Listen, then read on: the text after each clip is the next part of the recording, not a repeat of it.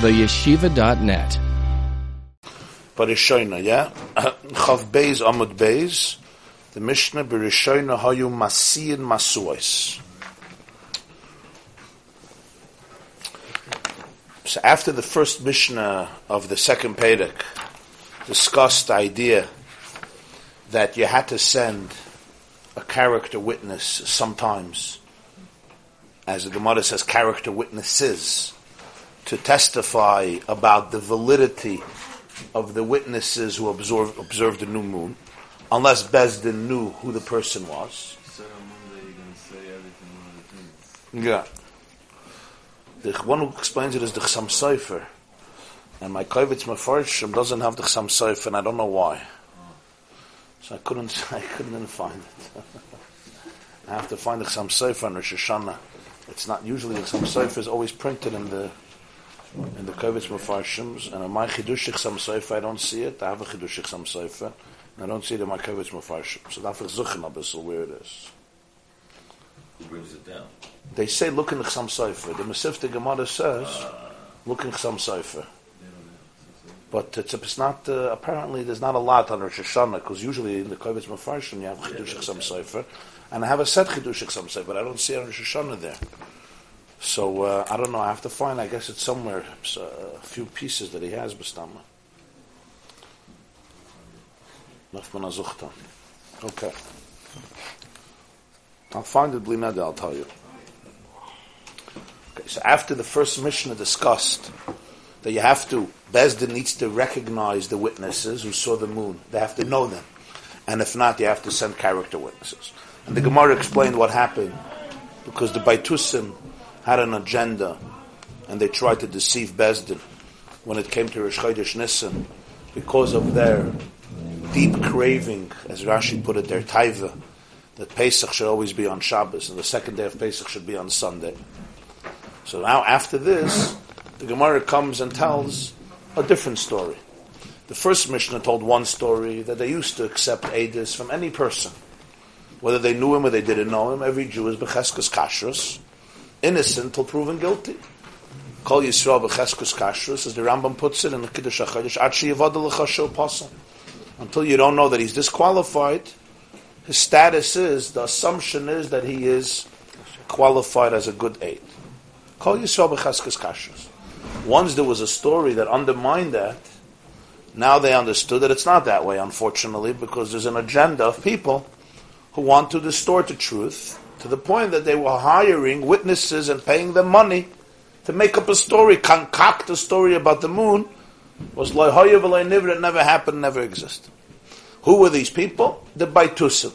So Bez didn't change the order in the sense that they have to know who's coming, they have to know it's an Erlich a trustworthy Jew, or at least that there are witnesses about this Jew that he's a fine Jew, a, a trustworthy, honest person. Now we come to another story with a different group of people, not the Baitusim like the first Mishnah, but the Kusim, which created a different event. Also connected, of course, to Kiddush HaChadosh, the new moon. So the Mishnah says, for Rishoyin in the beginning, Hayu Masiyin Masuos. In the beginning, they used to kindle torches of fire on the top of mountains. After Bezdin declared which day is Rosh Chodesh, so if the day 30 of the month was declared Rosh Chodesh, in other words, the month only had 29 days because day 30 became day 1 of the new month, that night, the night after 30, they would kindle torches on top of the mountains, and that is how everybody found out when Rosh Chodesh was, and hence they knew the time of all of the holidays of ev- any single month, and really of every single month, they just knew the day. As Rashi puts it, They knew, they knew it after Rosh Chodesh. the day that night, the night after Rosh Chodesh, the night after thirty, they knew that today was, Was- Rosh Chodesh, and therefore tomorrow is Bays. Tomorrow is two. So it wasn't a question when Pesach is, when Shavuos is, when Sukkot is, when Yom Kippur is, when Chanukah is, when Purim is, when Tisha B'av is, etc. That's saying Rosh Hashanah. Hayamasi and masu is a Rashi La'achar shekitchu achoidish. After Kiddush HaChodesh, they kindled torches. Yeah. Can't be any of it. V'loy hayu tzrichin liskor shluchim. They didn't have to rent, hire shluchim. From here you see that Bezdin used to pay money for people to become their shluchim when they decided that you have to have shluchim. Because remember, person had to give up uh, month after month after month, right? They used to go out six months. So they had to give up a lot of time. They had to travel for a few weeks there, a few weeks back. So they had to rent people, they hired people. So Rashi says they didn't have to rent shluchim l'shloyach l'goyla, to send a message to the exiles, to the diaspora, lohidia, to tell them when Rosh Chodesh was, ki amasu is mediyah ma'isa. The tortures were the best notificators, notifications. Everybody knew when Rosh Chodesh was. This was a great system. The reason it was a great system is, first of all, you didn't have to hire shluchim, so Pashat financially, he saved a lot of money. That's why Rashi suddenly here discusses the money of the shluchim. It was a tremendous gain. Of course, the obvious gain was everybody knew when Yom Tif was. Right away. Right away, exactly. It was no problem. No such a thing. You're living far away in Babylonia. You don't need messengers. The Mishnah is going to describe exactly how they did it. Mishakilkalu akusim. Once the kusim ruined it, Hiskinu Bezdin instituted shluchin yoitzen. We can't trust the torches anymore. They would hire messengers, human ambassadors, agents to go out and tell everybody. Zok Rashi, Mishakilkalu akusim. He gives us the details. What happened? What did they do? The Mishnah says they ruined it. They destroyed it. They destroyed the reality. What happened? Zok Rashi, v'hisiu gam masuos. They kindled their own torches. Shaloi bizman hachodesh lahatas Yisrael. In the wrong time, as Rashi will explain, in order to deceive Klal Yisrael. Of course, they couldn't deceive Bezdin or people that lived by, but people who were relying on the torches were deceived.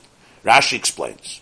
Ubezdin lahayu masiyan masuas ela b'chodesh and eskadish b'yoim lamed.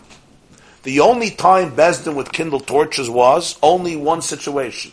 When Rosh Chodesh was established on day 30. That's what he says. B'chodesh and eskadish b'yoim lamed. The Rosh Chodesh that was sanctified on day 30. Kedamrin b'pirkin, as we will soon say in this parak, in the Gemara. When there was no fire when there were no torches being kindled on the night after 30, Hakol Yoidin Shachodesh Muber. Automatically everybody knew the month is pregnant. It's a month of 30 days, not 29 days. So here was the system. If Rosh Chodesh was established on day 30, so day 30 became day 1, so the last month only had 29 days. That night after 30, which is already now after Aleph because it was made Rosh Chodesh, torches were lit. So I'm living wherever I'm living. I see the torch burning. I know that the day before this night was Rosh Chodesh, and tonight is Bays. Tomorrow is Bays, and tomorrow night is Gimel. What happens if I'm looking up and I say it's day 30, but I don't know, is it Rosh Chodesh or not Rosh Chodesh? So if I see a fire at night, I know it's Rosh Chodesh. If I don't see a fire at night, I know that today was not Rosh Chodesh. Today was added Today, the previous day was added to the previous month. The month had 30 days. And now it's Aleph. And tonight is Aleph. Tomorrow is going to be Rosh Chodesh because there was no fire. And tomorrow night, there's going to be nothing. Tomorrow night, there's going to be nothing.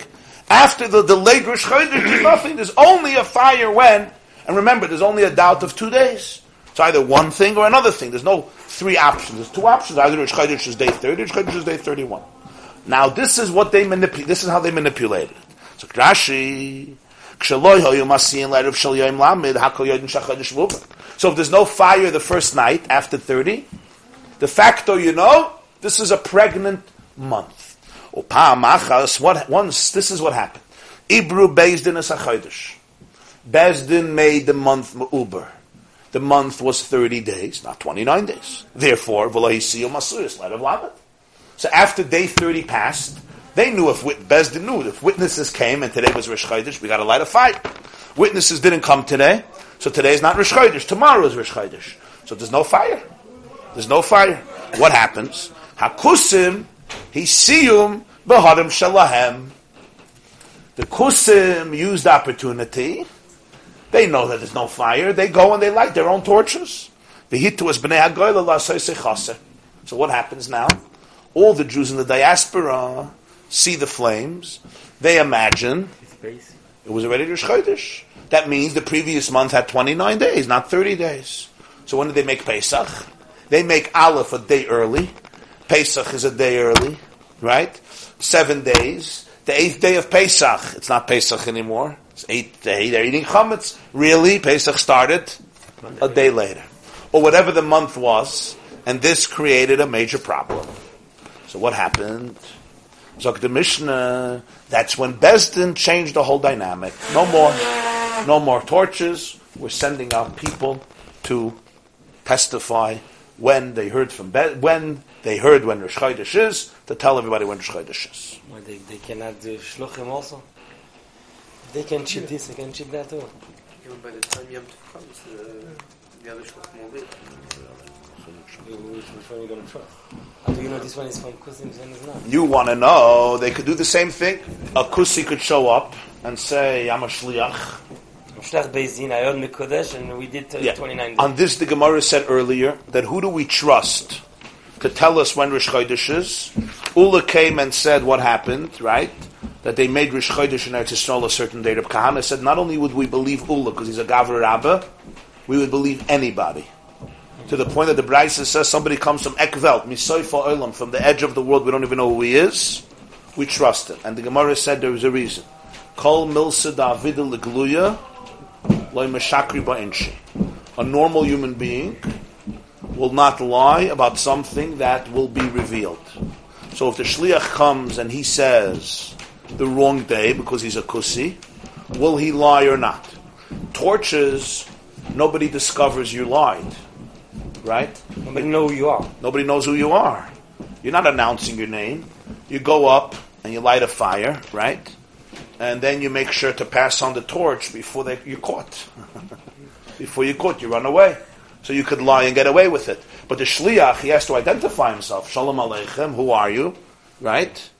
Once they find out, he knows they're going to find out that they're lying. Somebody else is going to come from Bezdin. So that's what Pashtus the difference. That kol milsa David. You can also add that here, when he lights torches, he's causing the whole Klal Yisrael to be deceived. Here, the shliach is lying for a particular community, or maybe he's going to go to another community also. But it's also a much more limited influence. In other- How much gain is there when he lights torches?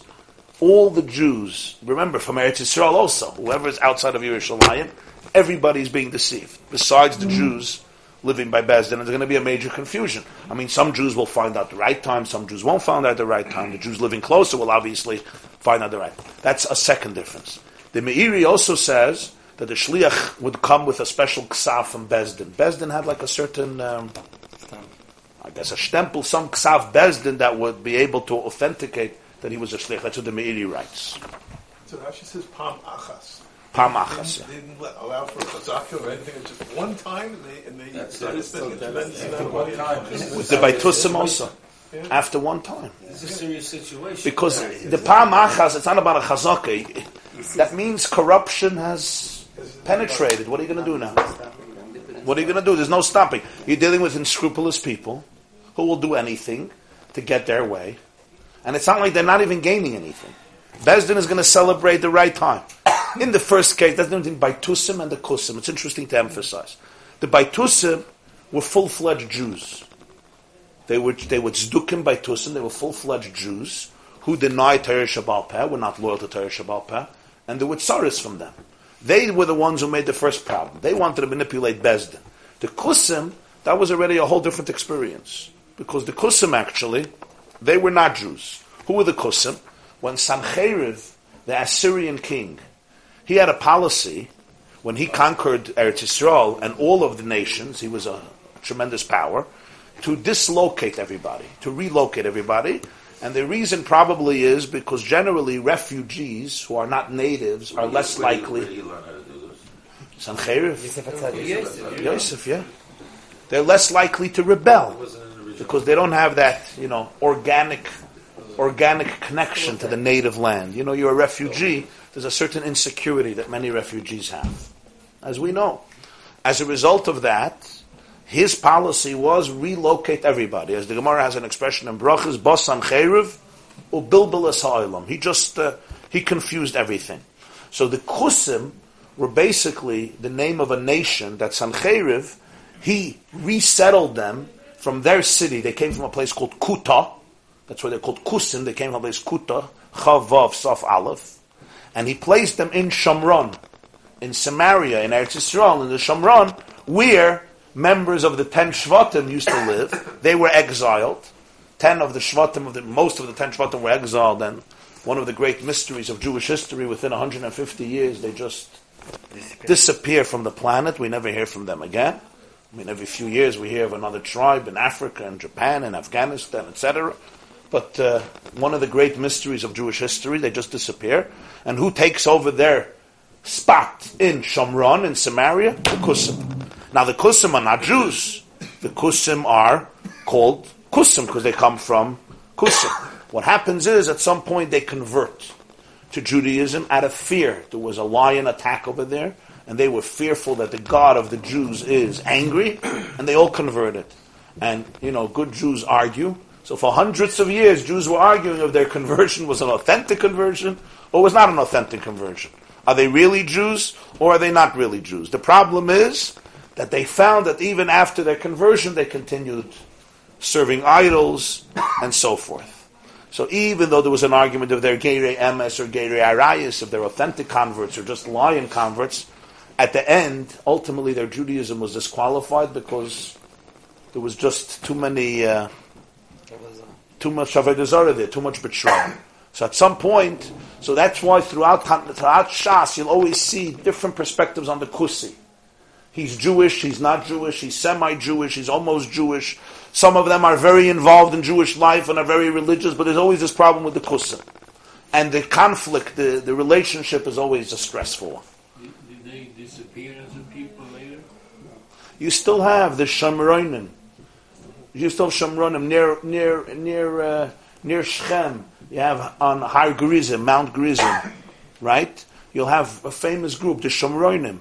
And they are apparently descendants of, of this group and they do like different customs that somehow resemble Jewish life, but completely in their own, uh, completely in their own way. They, They have a korban Pesach. Yeah, today I'm talking about today. They're called Shamroinim, Shamroinim. they have not, they But there's no connect- recognize at all. No, no, no. There's nothing, mamish, nothing. Uh, I mean, first of all, in terms of kiddushin and gittin and uh, huh? Yes, They know that they're not. Uh, they don't claim to be Hindu. yeah, Shamroinim, They claim to be shamanim. Shamroinim. I mean, it's well known. You could see pictures, their services, and the People go observe, they do the korban Pesach. yeah, korban Pesach. They do, yeah, yeah, yeah. They have these. Uh, robes and the hat. robes with hats. They have the whole a whole uniform, a whole uniform. It's a culture. It's a culture. It's a religion. A culture. So, uh, so the, these, these are the kusim. So these were the people. These were the people. This is not the baitusim anymore. This is mishakilkalu kusim to light these torches. Zok the Mishnah. So now everything changes. They're sending shluchim. They're sending shluchim. Zok the Mishnah, Ketzad Hayu Masi and Masuas. How are they kindling torches? What are they doing? Meviin klun soyes shel erez arukin. What's the translation they bring? Long poles of cedar wood. Long poles of cedar wood. Vikonim and reeds. Also, wood balsam wood, una oides shel pishtan, flax combings. flax combings. Okay. So we have balsam wood, right? That's atzei shemen, and flax combings, and reed, reeds. V'koirech, and he wraps them around on the cedar, the cedar trees, on the cedar branches, b'meshicha, with a string, a rope. So he wraps all these materials around the cedar branch. V'oila l'roishar, and he goes up to the top of the mountain, umatzis be'hena sa'ur. And he ignites the fire on these long branches of the cedar wood, together with these extra materials that make it more flammable. So you have the cedar branches, you have the reed, you have the balsam wood, and you have the flax combings. Na'odah shel pishta. Umaylich umevi umaylo umayrit. He doesn't just hold up the torch. He's moilich umevi, which means he waves it back and forth, this way and that way, and up and down. Same lashon that we use by Yeah. by that by the Yeah, yeah, yeah. Moilich umevi maylo umayrit, yeah. Ad es chaveiroi, shel eisekem berei shahar hasheni. Until he does it long enough that he sees that his colleague on the top of the second mountain copied him, emulated him. So he will not stop waving his flame until the other guy figured it out and did the same thing. And then the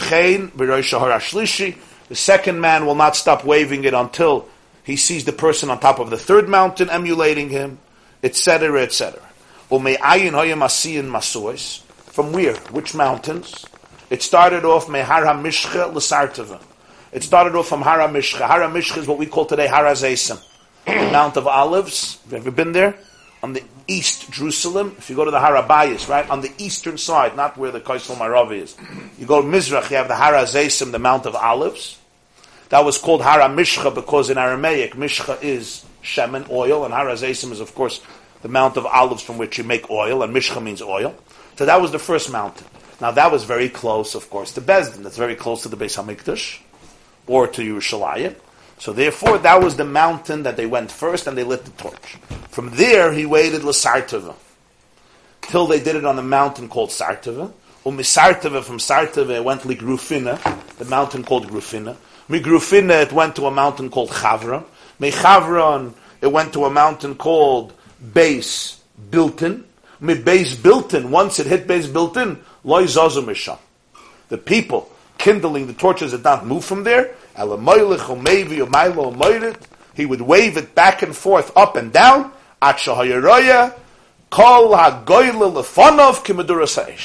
Until he saw the entire diaspora, the Jews in Babylonia, in front of him, and it all looked like one big blaze of fire. Because from Beis Bilton, basically the Jews in Bava can already see the flame. One person lit it on his roof, and then it already went from home to home to home. Everybody was just lighting. So now he's looking at Bavel, and he just sees one big flam fire. It's interesting what the government looked. this is the uh, Fire yes. department, fire But department. this is the source of all the fireworks. You can imagine. Once a month, it was the ganze Bavel was on. The whole Bavel was on fire. What did he do on Shabbos? Oh, that the Gemara is going to discuss.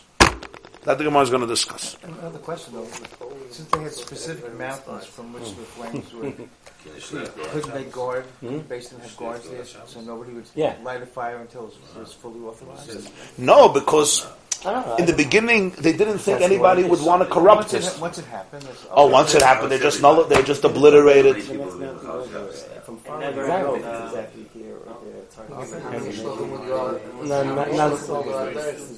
They obliterated the tradition because they realized there's just no way of dealing with it. no, it's a What happens if there was a house fire? If there was a house fire, then the whole house was on fire. Here you saw a guy on the roof holding a torch. It's not you saw a fire.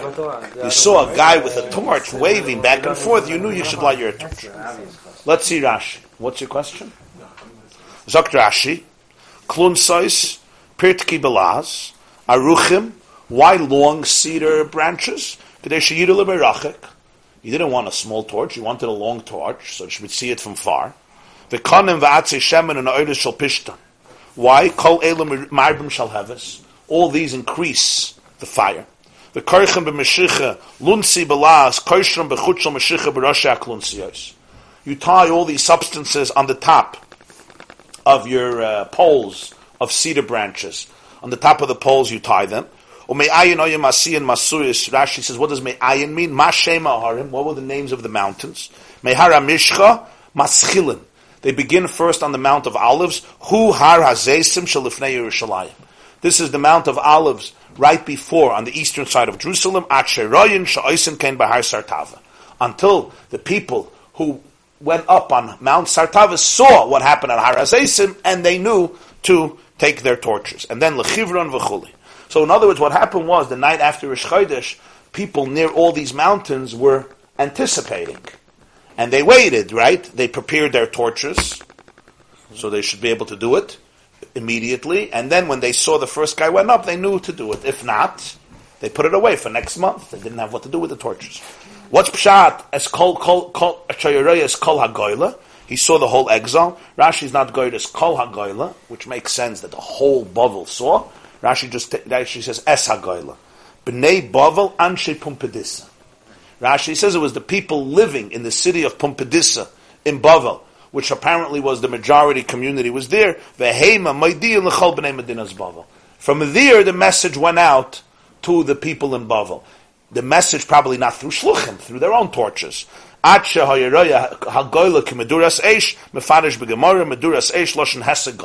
Meduras eish means a huge, like a huge bonfire, and the whole thing looked like one big fire because so many torches were being lit on the roofs. On Rosh Hashanah, this was considered Litzayah. But you could, you know, No, on Rosh Hashanah you wouldn't have this a problem. The fires were lit Moitzai Rosh Chodesh, the night after Rosh Chodesh. So if Rosh Hashanah was established as day 30 of the month of Elul, that became day 1 Rosh Hashanah. After nightfall, when Rosh Hashanah is over, they light torches. why wouldn't, oh, because it wouldn't work during the day. Yes, they never lit torches by day.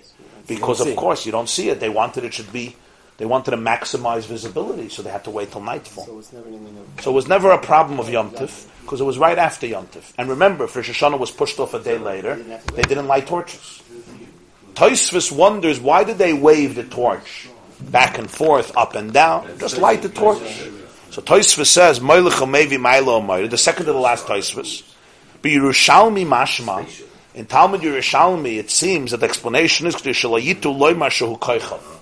They shouldn't think it's a flying star or a star. The Amar Rabasi, Rabasi said, Chazina koichva de nachis v'salik. I saw a star which seemed like going up and down. Chazina koichva de azal v'asi. I saw a star that seemed like going from right to left or left to right, but both directions that I didn't see. So when they saw the torch going this way and that way, there just simply should not be any doubts about it. This is the story in the Gemara, in the Mishnah. This was the system. Obviously, it was a wonderful system. So there was no concept of making two days Yom Tif. Remember, everybody knew everything immediately the night after Rosh Chodesh. The only exception was Rosh Hashanah. That's why I didn't mention Rosh Hashanah. Because Rosh Hashanah, obviously, they didn't know when Rosh Hashanah was till the night after Rosh Hashanah, right? Because Rosh Hashanah was established day 30. They didn't know when Rosh Hashanah is till the night after Rosh Hashanah. But if Rosh Hashanah was the later day, yeah, then they knew when Rosh Hashanah was. Because if they saw no torches being lit, they knew that tonight is Rosh Hashanah. The month had 30 days, tonight is Rosh Hashanah. But if Rosh Hashanah was, the first day was Rosh Hashanah was the early Rosh Hashanah, the day was Chas, the month was Chas, and not Maleh, then they found out when Rosh Hashanah is the night after Rosh That's what I Hashanah. did two days. Huh? That's what they did two days. They did the first day. If it's if Yeah. they see Oh, torches, so the Seder they used to be, but Rosh Hashanah, so uh, the truth is before we had a Machlekes Rashi Tosfos, right? Rashi tained that in the places, for example, where they, uh, where they had a suffix, yeah, they used to do Rosh Hashanah one day because Al Haroiv, Elul was not Ma'uber. So they used to do Rosh Hashanah the first day, and they hoped, Acher Rabban Lahatas, that when the torches were there, it was no problem, because if there's torches afterwards, great, you did Rosh Hashanah. You blew your shofar, you didn't do Malacha, you're good, even though you weren't sure it was Rosh Hashanah. If you didn't see your torches, okay, so tomorrow was Rosh Hashanah. Yeah, tomorrow you blew shofar, right? Tomorrow you didn't do Malacha. Tonight you had a meal for Yom Tov, you made Kiddush, and whatever else you did. Yeah? Once that was over already, now you didn't have that anymore. So now it was all based on Shluchim. Once it's based on Shluchim, nobody knew when Rosh Hashanah was. Unless you lived near Bezdin. How are you going to know when Rosh Hashanah? You need Shluchim to go out. So here Rashi believes that they always did one day. Al Haroif. Later they found that they made a mistake. They made a mistake. What should they do? Either they blew shofar the wrong day. They're doing the best they can. Achirab and Lahatas. Torah wasn't given to angels. Taisva says they always made two days. They used to make two days Rosh Hashanah. Till they found it. Huh? Like we do, yeah. So we do. The Chiddush Rosh Hashanah is, but Rosh Hashanah, the Chiddush is that even in Eretz Yisrael they do two days. Yeah, even Bezin they did the first Ah, day. that's what we And learned in when because even Bezdin, the first day they would wait a whole day because witnesses might come and you're not allowed to do malacha. If witnesses come retroactively, you're not allowed to do malacha, and you have to blow shofar, right? Yeah, they. They except for mincha because of again another story, because because a whole other churban that happened. Right? They waited and waited and waited, and they just came too late, and they ready with Makriv Tamar Ben Harbaim, and allowed to do any karbanas anymore, and all the karbanas for Shoshana couldn't be. So that was a disaster. Shofar, you could blow. What happened? You blow shofar. You blow shofar the wrong day. You blew shofar the wrong day, but you can do the mitzvah of shofar. A korban, you can't just bring a korban. You can't just bring a korban musaf to the Azara. It's, a, it's not let us stop bring a, an animal to the Azara because you want to bring an animal. So over there was a problem. Zog the Gemara.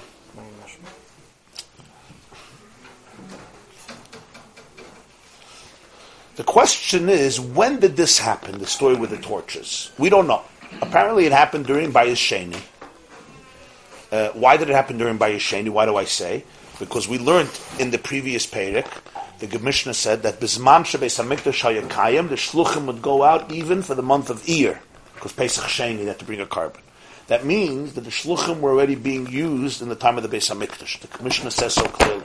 That means this happened sometime during Bayis Sheni, when there were Kusim, of course. The Kusim were already there by the end of Bayis Rishon, so they were certainly there by Bayis Sheni. And at some point, we don't know exactly when, this travesty happened, and they changed the system. No more torches, only shluchim.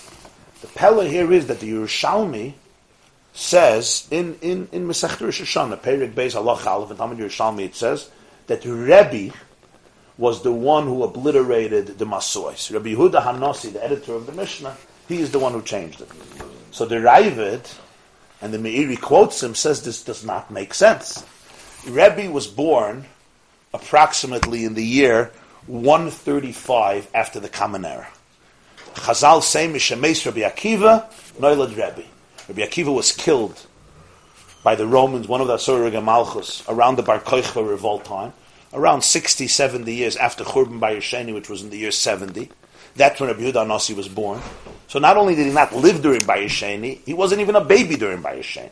He was born approximately 60 years, or a little more, after Churban Bayesheni, around 135 after the Common Era, and he lived till around 220, 220 after the Common Era, and he edited the Mishnayos, all this. So he lived in the century after Churban Bayesheni.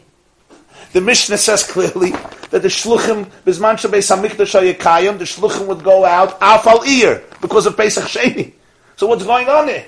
If it started by Rebbe throughout Bayasheni, there were no shluchim. There were only torches. You're not sending out shluchim for the month of the Iyar. You're lighting torches, Rich Chodesh year. Everybody knows when Pesach Sheni. And Rebbe is the one who wrote it, so he would know. He would know, or at least edited it. So it's a big pella. So the Raivat Tainas, the Raivat says something interesting that the torches only were good for Bavel. They worked for Bavel because they had mountains. They had a system of mountains where you could get one mountain from another mountain and it worked. But he says there were other countries like Syria and other countries on the sides that didn't have these mountains, and therefore the fires would not be visible. And over there, they used to send shluchim always. They had to send shluchim, but it wasn't a problem of two days because the shluchim didn't have to go too far. Bavel is far from Eretz Yisrael. So the torches really saved the day. You didn't have to do two days Yom That's the chiddush of the Ravid, that even before there were shluchim. But there was not a system of shluchim for everywhere. Afterwards, the shluch system was for everywhere. Okay, Zog the Gemara. My mashma the masiyan lishna the yakoidu. We say masiyan, masues means they kindled torches. Like, we, where do we know this from? That masiyan means lighting a fire? So the word exived is a pasuk in Shmuel Beis, Perik Hey, pasuk Chaf. David HaMelech is victorious over the Philistines. Vayazvu sham esatzabeim, vayisoim David va'anashav. The Plishtim, after they ran, they left there their atzabeim are their deities, their gods. Like we say in Hallel, atzabeim, kesef v'zov, maisi adam, yeah? Atzabeim means their gods, their deities are made of gold and silver. So they left their gods, vayisoim David va'anashav. Now what does vayisoim mean? You could say David and his men carried them, lifted them up. Mm-hmm. These were getchkalach. They were avodah Targumina, the Targum says, V'ukedin on David. Vayisai means David torched them. He burnt them. He burnt them in fire. So here we already have in Tanakh, Masi and Masuez, Vayisai means he put them on fire. Zog the Gemara, Tana Rabbanon. Why would it be called Vayisai? So the Radak says, because the fire goes up. Miloshin Nosayas Rosh, right? You lift it up, Kisisa, the fire by, by nature goes up. Tana Rabbana, and the rabbis taught, Ein Masi and Masuyas El This is what Rashi was quoting. You did not light torches only a month, a moon that was visible in its time. What do we mean in its time? Of course, it means the first Bismane, like, if the moon, the moon is visible later, it's not on time. I mean, the moon is visible when it's visible. What makes it on time? Whenever it's visible is a time. Pshat, of course, is in the first possible time. Right? The earlier time. When you see the moon on day 30, and therefore, or the night of 30, and therefore the month only had 29 days, that's when they used to light the torches lakatshay, to let everybody know that this day became a holy day. Because the Chodesh was near Bismanai, meaning they saw the moon on the night of 30 or on the day of 30, and that day became Rosh Chodesh. The Emosai Masiyah, when would they light the fire? When would they light it? La'oir iburei. La'oir iburei means oir, when the Gemara says oir, oir means night. Like in Psachim we have oir larba asar boitkin asachametz, the night of 14. Now the Gemara struggles there how you know oir means night. L'cha'oir oir means day. So there's a whole sugya in Gemara, and the conclusion is oir means night.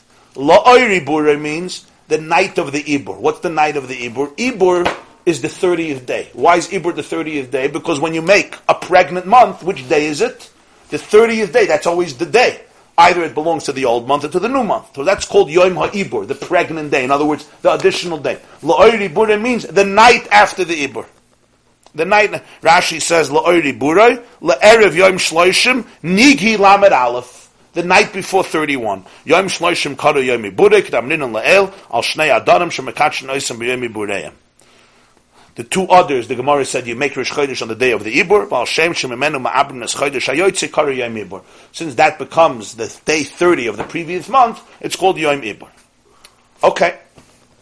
So we just learned that the fire was always lit only when Rosh Chodesh was day 30. When was it lit? The day after. Here the Gemara asks an interesting question. Should we say the Achaser of Dinah? When Rosh Chodesh was day 30 and the previous month was 29 days, they made a fire. They made this, they, they lit the torches. Amalek, if the month was full, if the month had 30 days and Rosh Chodesh was day 31, loyav dinan. You would not make a torch. Why? The Braisa clearly says, when did they do the masois? Lo'oiri bure, the night after 30, not the night after 31. In other words, if Rosh Chodesh was day 31, they did nothing. Frag the Gemara, my time. What was the reason? What's the question? Why didn't they do it both nights? Both. Why didn't they do it in both situations each month? If Rish Chodesh was day thirty, kindle your torches day thirty at night. If Rish Chodesh is day thirty-one, kindle your torches day thirty-one at night. And people will say, if I see a torch, I know today was Rish Chodesh. If I don't see a torch, today was not Rosh Chodesh. Tomorrow night, when I see a torch, I know that today was Rosh Chodesh. Now, what's the question of the Gemara? Why stam make a torch twice? L'cha'ira, once you make a system that you only light torches when you have 29 days, so you're good.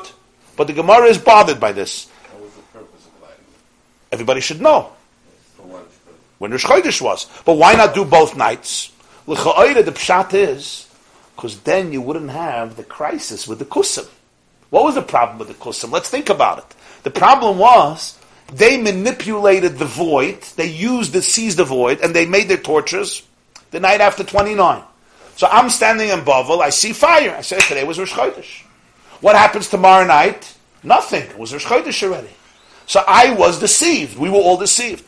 What happens if Besdin had a policy that you make torches both nights? They were doing torches. Then what would happen? Suddenly there would be torches. What was the problem here? The problem here was that it was a Ma'uber. It was a month of 30 days, and the Kusim lied, and they made torches the night before. What happens if Bezdin would make torches the next night? Suddenly, oh, I would see torches the next night. I'm like, whoa, whoa, whoa, somebody's lying. Why the torches both nights? When was Rosh Chodesh? So either I would assume immediately the Kusim made trouble, and what? They made it a night early, but really today is Rosh Chodesh. I couldn't be sure about that because I could say it was also the other way around, right? Bezdin did it the first night, and the Kusim did it tonight. But one thing, I wouldn't be naive. I would stop and say, let me go find out. So at least places where you could send a shliach back to Bezdin to find out, you wouldn't have a problem. In other words, the question is, why not? You see, this is l'chayda. What's the havana? Why should we have it both nights? If you would have it both nights, this this travesty of the kusim couldn't have happened. They couldn't have gotten away with it the way they got away with it. Now you only do it one night. Nobody suspected anything because Bezdin didn't have a comeback. They did it the night of thirty, and everybody was deceived. So the Gemara says, why didn't they do the mullah? Now you can answer. They didn't expect that people are going to be so corrupt, right? So l'cha'ah. But once they did it. A new one. No, the Yeah, question was l'chatchila why. Right. The question is l'chatchila why. But they want to save money. We said Huh? we already established that. The pashtus you're saying, cheaper. you mean why make torches both nights? Why make torches both nights? Another Indian is the Turei Even writes in Rosh Hashanah, the Shagas Aryeh says, "Mipnei chomer hamoyadas." He says, since this was basically the source of everybody celebrating all the holidays, and it was a message not to Besdin, it was a message to every single Jew. He says, Ameya Aretz, everybody.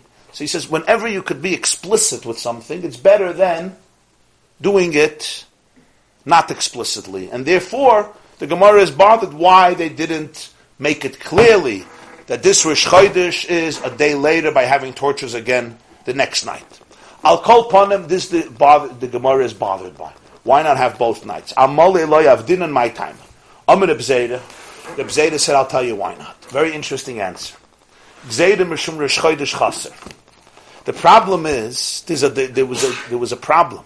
They thought about this, but they thought, what happens if Rosh Chodesh is on day 30, Shechali is Be'erev Shabbos. Rosh Chodesh happens to be on a Friday, and it happens to be day 30. So now let's think about this. Okay? If they're supposed to light torches both nights, Rosh Chodesh was Friday. When are they supposed to light torches? Friday night. Friday night, you're not allowed to light torches. Why? Chilul Shabbos is only overridden for the witnesses who come to observe the moon. But you can't notify the crowds about the new moon and desecrate Shabbos. You can't light a fire to notify people. Like we learned, the Shluchim are not allowed to be Mechal Shabbos. The Edis are allowed to be Mechal Shabbos. To come to Bezdin and make Rosh Chodesh on time, you're allowed to be Mechal Shabbos. But to notify to everybody when Rosh Chodesh is, there's no room for Chil Shabbos. You gotta go to- Huh? You could light a very slow fire. So it starts in the morning and builds up by the time. Or get a good. And then they're to cook it to start. No, you need one mountain, another mountain. It was a whole system. It was a whole huge system. How was it? So that Rosh Chodesh was Friday. Friday night they couldn't do it. So what do they do? What are they supposed to do? So let's think about this. Friday night they couldn't do it. Thursday night they couldn't do it. When do they have to do it? Motzei Shabbos. If there would be a system that you do it for both situations, when Rosh Chodesh is day 30, Rosh Chodesh is day 31, I come out Motzei Shabbos, I see a fire. What do I assume? The, the that the month had 30 days. And Rosh Chodesh was on Shabbos, not on Friday. There's no way I'm not going to know. So this would create a crisis. You understand? And it's not unusual that Rosh Chodesh is going to be on a Friday. You can have Rosh Chodesh, not every month, but once in a while, Rosh Chodesh is going to be on a Friday. And there will be no way of people knowing. That's what the Gemara answered. The Bezeda answer. Interesting answer. Rosh Chodesh Chas, Shechali is Berev Shabbos. Amos Avdi. When are they going to make the torches? Ba'apuke Shabbata. When Shabbos goes out. Matzoi Shabbos. The I Amrit now, understand, the I Amrit Navid Nami Amole. So if you say they should kindle torches not only for a month of 29 days, but also for a month of 30 days, that's what you're asking. Asulamiti, they may come to make a terrible error. Why? When they take a look at the torches Saturday night, Amri, they'll say, Hi Chasiru, is it a month of 29 days? In other words, Yesterday, Friday was already Aleph, right? Day 29 was Thursday. Day 30 was Friday. Day 31 was Shabbos. So really, Friday was already Rosh Chodesh because the month of 29 days. So why was there no torch last night? You can't. More doesn't even have to explain. Chilul Shabbos. Oidilmar, maybe Malehu. The month had 30 days. In other words, Friday was still part of the old month. And they actually lit the torch in the right time. Rish Chodesh was today, Shabbos, day 31, and they lit it Motzei Shabbos, and there would be no way to know. Therefore, the Chachamim understood that's not the way to do it. The way to do it is only do the torches when the month is 29 days. Now you don't have a problem. If Rish Chodesh is on a Friday, so what happens? Friday night you can't do it. Motzei Shabbos you'll do it. Nobody's going to think that the month at 30 days. Why? Because the month at 30 days, We don't do it. you don't do anything. Why are they lighting torches Motzei Shabbos? To understand Pashat. They couldn't light, usually they would not light the night before. Last night, because it's the night after 30. They couldn't. It was Shabbos. So they pushed it off a night. But nobody would make this mistake because they never do it when it's Male. That's Reb Zeta's answer. Frag the Gemara. What difference does it make going forward what day Rosh Chodesh is? What do you mean? Meaning that that's going to come the end of the Chodesh if it was wrong, it wasn't Shabbos, there will be a light on the 20, the 29th. No, if Rish Chodesh was on a Shabbos, right? Then Maybe the, So then Pesach is a day later. If Rish Chodesh was Friday, Pesach is a day earlier. But you have you could send shlichim throughout the month getting them. But what do you need shluchim? That's the whole idea. You light a fire, everybody knows that night. What do you have to send shluchim? And then some places they don't reach. It's much better, of course. You Can gain, they of reach through the, the mountains of course. First of all, you don't have to pay money for shluchim. Second of all, you don't have to bother people. Third of all, everybody finds out. That's the biggest thing. They didn't need shluchim, yeah. Frag the Gemara, Velevet, ah? Said von Soja, that's It could be the Ravid says that for some places where they didn't have mountains. Beloved, beina mole, beina chaser. Asks the Gemara, I still don't understand. Why don't you do it for both? Cipher a mole, cipher a chaser. Every Rish Chodesh make a fire after Rish Chodesh. V'chi mikla Rish Chodesh be'erev Shabbos. And when Rish Chodesh comes out to be Friday, loy levet klal. That year, don't do anything. Don't do anything that month. that month, that month, I'm sorry, that month, don't do anything. V'kiv and the loyavdin on Motzei Shabbos. When it comes Motzei Shabbos, I'm waiting. We are my torches. Nothing is happening. V'avdin on Amole. But usually we do torches even for a month of 30 days. Made the yadi, the chaseru. Automatically I know that the month of 29 They days. didn't do it because of Rosh Right. So it's a beautiful system. Really, we should light a torch every single Rosh Chodesh, no difference if it's day 30, day 31, the night after light a torch, it becomes clear, no problems. I have a problem, Rosh Chodesh is Friday.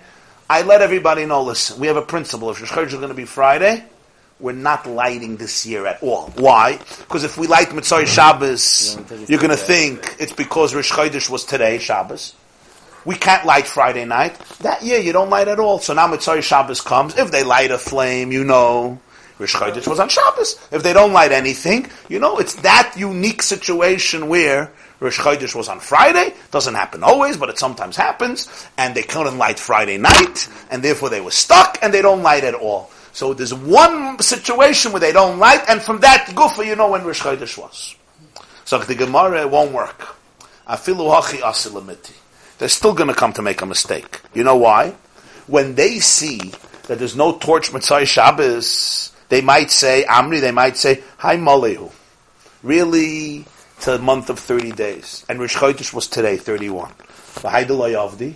Why didn't they light? Isnusei hudi isnusei. It was an oinus. You'd say the same thing. It was an oinus. What's the oinus? Rashi tainis. Made the yadi the chaser. Uh, Rashi says isnuse b'shikrus shel mishtah haShabbos. They got drunk. they got drunk in the Shabbos meals. It's a Shabbos. What did they do when it was raining? Shabbos you got to celebrate. They did anyway. I did anyway when it rained. It was pouring rain. The fires not uh, happening. Hurricane. No hurricanes. Yeah. This is a source of the Kiddush Club. B'shikra shel mishtah haShabbos. At the at the right at the feast of Shabbos, at the feast the Shabbos, they got drunk. Not eating, but it's the whole Yerushalayim, and that's what happened. That's what they're going to tie in. In other words, you're still not certain. Why? Because really, they're going to say it was a mali. They're not sure that you didn't light it because it was a chaser, and therefore you don't light it this year. Maybe really you should have lit it. Why? Because it was a mali, and a mali you should light. But since it's after Shabbos, they'll give it an excuse, and still they won't be sure. Frag the Gemara, you know what? Let's do the other way. Why don't we make a system that they light torches only on a mole and not on a chaser? Do it the other way around. If Rish Chodesh is day 30, you don't light. If Rish Chodesh is day 31, then you light. So now, if Rish Chodesh happens to be on a Friday, so then you never light. Why? Because it was day 30. Day 30 you don't light.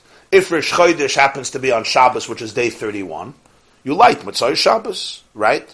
Now, therefore, if Rish Chodesh is on a Friday, you don't light at all, and everybody understands why, because the Chodesh is Chaser. Chodesh Chaser you don't light. Huh? If Rish Chodesh was on Thursday, no, so then you don't light Thursday night. We're saying light only on the Mole. Light only on the Mole. So therefore, Motzei Shabbos, they take a look. If there's a torch, they know Friday was Friday was Friday was not Rosh Chodesh.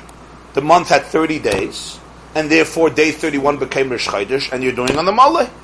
And if not, not. If they don't see a torch, that means what? It was a chaser, and there was no torch. That's the question. So Rashi says, why don't you say here the same thing? They're going to say, oh, they're going to say there was no torch. And the reason there was no torch was because they were drunk. How are you going to know? So Rashi explains. Huh? said about everything. It was really the 29th, but they were drunk on the 29th. No, no, we say it on Shabbos. Shabbos is justification. Stop drinking Friday, it's Thursday, that's, uh, uh, Loi B'Shuftine Askin. Is That's Litzin. already, But they have a job to light. This is should our- know they're not supposed This is do Moshe Leitzin. huh? It's like a designated driver. They should they know they're not supposed to. Shabbos is Shabbos. Shabbos, you don't think about uh, Ja, Messiah in Shabbos. der Tische. Vel- Rashi, "V'levad amoli v'lei achaser." Yeah. Sagt Rashi. "V'levad amoli v'lei achaser v'chimikler ish chodesh chaser be'erev Shabbos." So for Ish Chodesh is Erev Shabbos and the month had 29 days. V'lo yavdinon, and there's no torch, made the yadi the chaseru. They know that it was a month of 29 days. That's why there was no torch Friday night, for sure, but even Shabbos. B'shikris, elu b'midah. They're not going to say there was no torch because people are drunk. They're going to say there was no torch because of something that's common. What's common? That the month had 29 days. The chol chadashim chasedim lo yavdina. No months of 29 days do you do it. V'hainami lo yavit, so you didn't do it. In other words, Rashi is telling us al yisoid. If I see there's no torch, and I could say there's no torch because the guys were drunk, or there's no torch because Rosh Chodesh was on day 30. Which one do you say? You say that which is common. Remember, six months out of the year there's no torch. So today there's also no torch. Six months, five months, seven months, whatever it is. No matter what day of the week it is. No matter what day of the week, when Rosh Chodesh is on day 30, there's no torch. So Motzei Shabbos, there's no torch. You're going to say they're drunk. Why should you attribute it to something that's completely uncommon? That Dafka, the people lighting the fire, got drunk, right? When you can attribute it to a normal thing. Five months a year, there's no torch. Six months a year, there's no torch. Seven months a year, there's no torch. We're talking about in the hava amina that a chassid doesn't have a torch. So mainly you'll attribute it to that. In the previous situation, however, what was the previous situation? The previous situation was You light on the time. that you do it on Mole and Chaser, but whenever Rosh Chodesh is Erev Shabbos, you never do it. You never do it. Huh? You never do it. When Rosh Chodesh is Erev Shabbos, you never do it. That's not a very common thing. It's not a common thing. There's no torch. Every month there's a torch. Now when you don't see a torch Motzei Shabbos, you could say two things. One is, it was Rosh Chodesh, Erev Shabbos, Chaser, which is not a very common thing, and that's why there was no torch. Or, they were drunk. It's already one uncommon thing against another uncommon thing. That's the svadi. See, that's why Rashi puts in this whole cheshbon there. Like tolu b'shikris elu b'midah d'shchiach. Important, because if not, the whole Gemara doesn't make sense. So now the question is, so why do we do the chaser, not the Abaye mishum bittel melacha la'am shnei yamim. Pashut. You don't want to take away the people from working two days. Sagt Rashi. Amar Abaye mishum bittel melacha v'loy garsin and gzeida. Don't say gzeida mishum bittel melacha. It's not a gzeida. It's a vart. It's a it's a din. Very interesting cheshbon. If you only light the torches when there's 30 day month, not 29 day month. Every Rosh Hashanah you're taking away two days of work from all the Jews living in the exile. Why? Yom Lamed, day 30, they're waiting all day. Shema Hayom Rosh Hashanah, you're not allowed to work. Right? Now, the day, the night after 30, you're saying there's no torches because you're only doing torches the next night. So now night 31, Yom Shloshim ve'echad, again they can't work. Ibru Hashanah. Maybe Rosh is a day later. So basically, you take away work from people for two days. Like we do now. Yes. Aval ki avdinan is achaser. But if you do the torches when the month is 29 days, lo'er yom lamed, already the night after 30, yadi should be yom shloshim nikva. Day 30 was Rosh Hashanah. V'yasam alacha lamacha. Tomorrow is a regular day. You can go to work. Ve'en p'telin shnei yamim ele b'ma'ubar. They will taka only not work two days if it's taka mitzias where Rosh Hashanah was delayed later. Then I don't have a choice. You have to take off two days. That's what Hashem wants. You have to do it delayed. But if you could, stam to take away people from the Masul that they need, we don't want to do. So when you have a choice to do it this way or this way, you do the masuos for chaser, not for malay. So you can't do it for both. You do it for one, and you do it for the chaser, not to take away people from one. On the? Motzei Yom.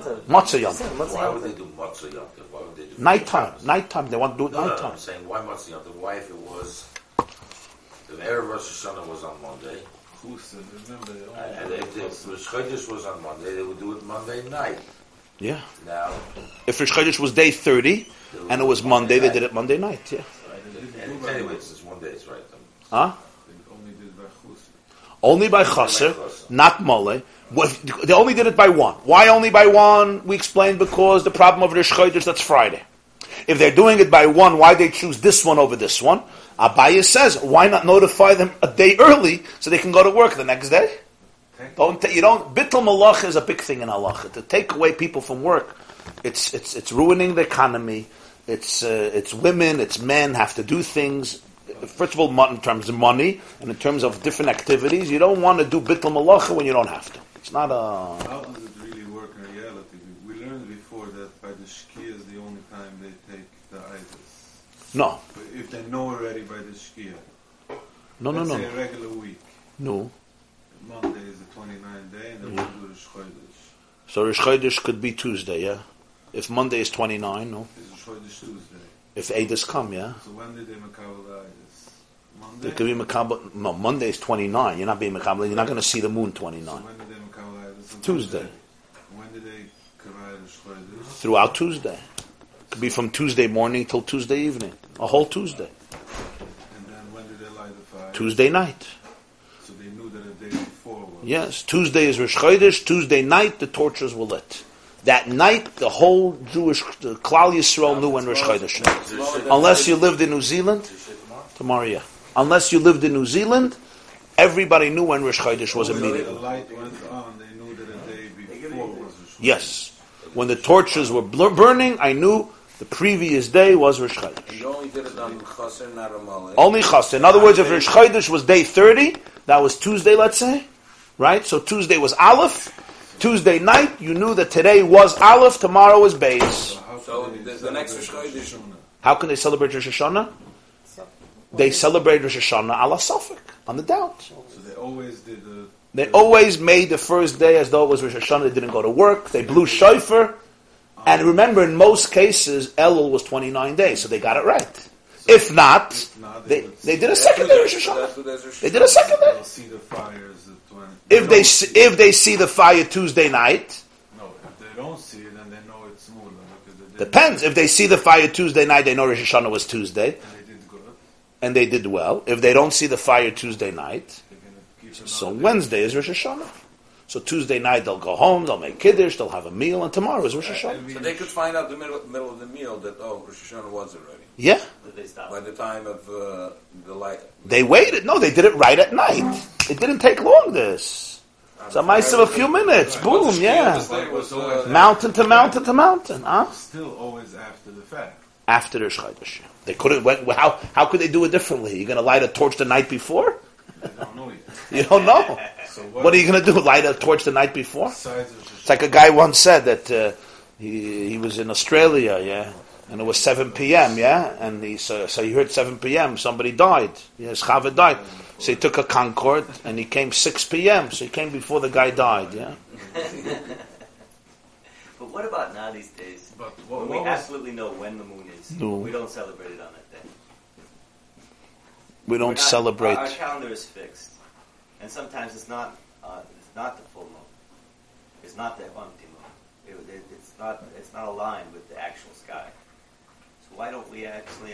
You know, if it's clear, and it doesn't take an expert to see how clear it is that this is the new moon, but the calendar says it's a different day. Why don't we just make it what it really is?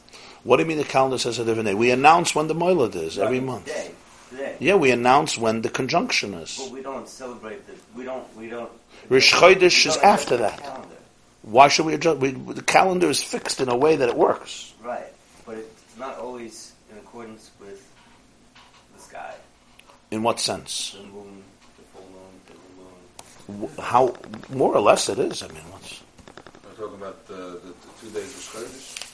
Mala, what, what was done Rosh Chodesh besides Karbunas? Nothing. Nothing. So it's not really a big difference, only Rosh Hashanah. For people not living in the Beis Hamikdash, it wasn't so relevant. I mean, davening when they started to put in Musaf, over there there was a But difference. that was after there was no fires that time. No, I'm saying. No, they were Masak and Musaf. But if you don't know, you don't know. What should you do? but that's the day after you, the, the, you lit the torch. You're right. If you didn't know it's after, Rosh Chodesh, you didn't know it's Rosh say. Chodesh. So, so according to this, You're right. Rosh Hashanah, you couldn't work, so you had to couldn't work. Rosh Chodesh, a lot of work. But every Rosh Chodesh, basically, they did, I guess, because they had a start, they didn't know if it's going to be Rosh Chodesh or not. They started the, after the 29th, they made Rosh Chodesh.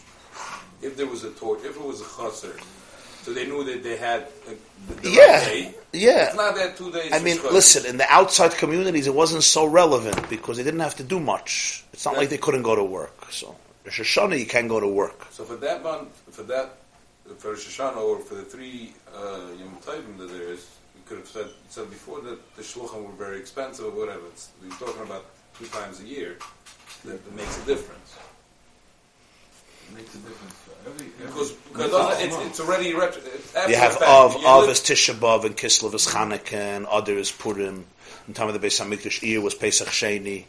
I mean, it was they, they, they used to send them out for six months.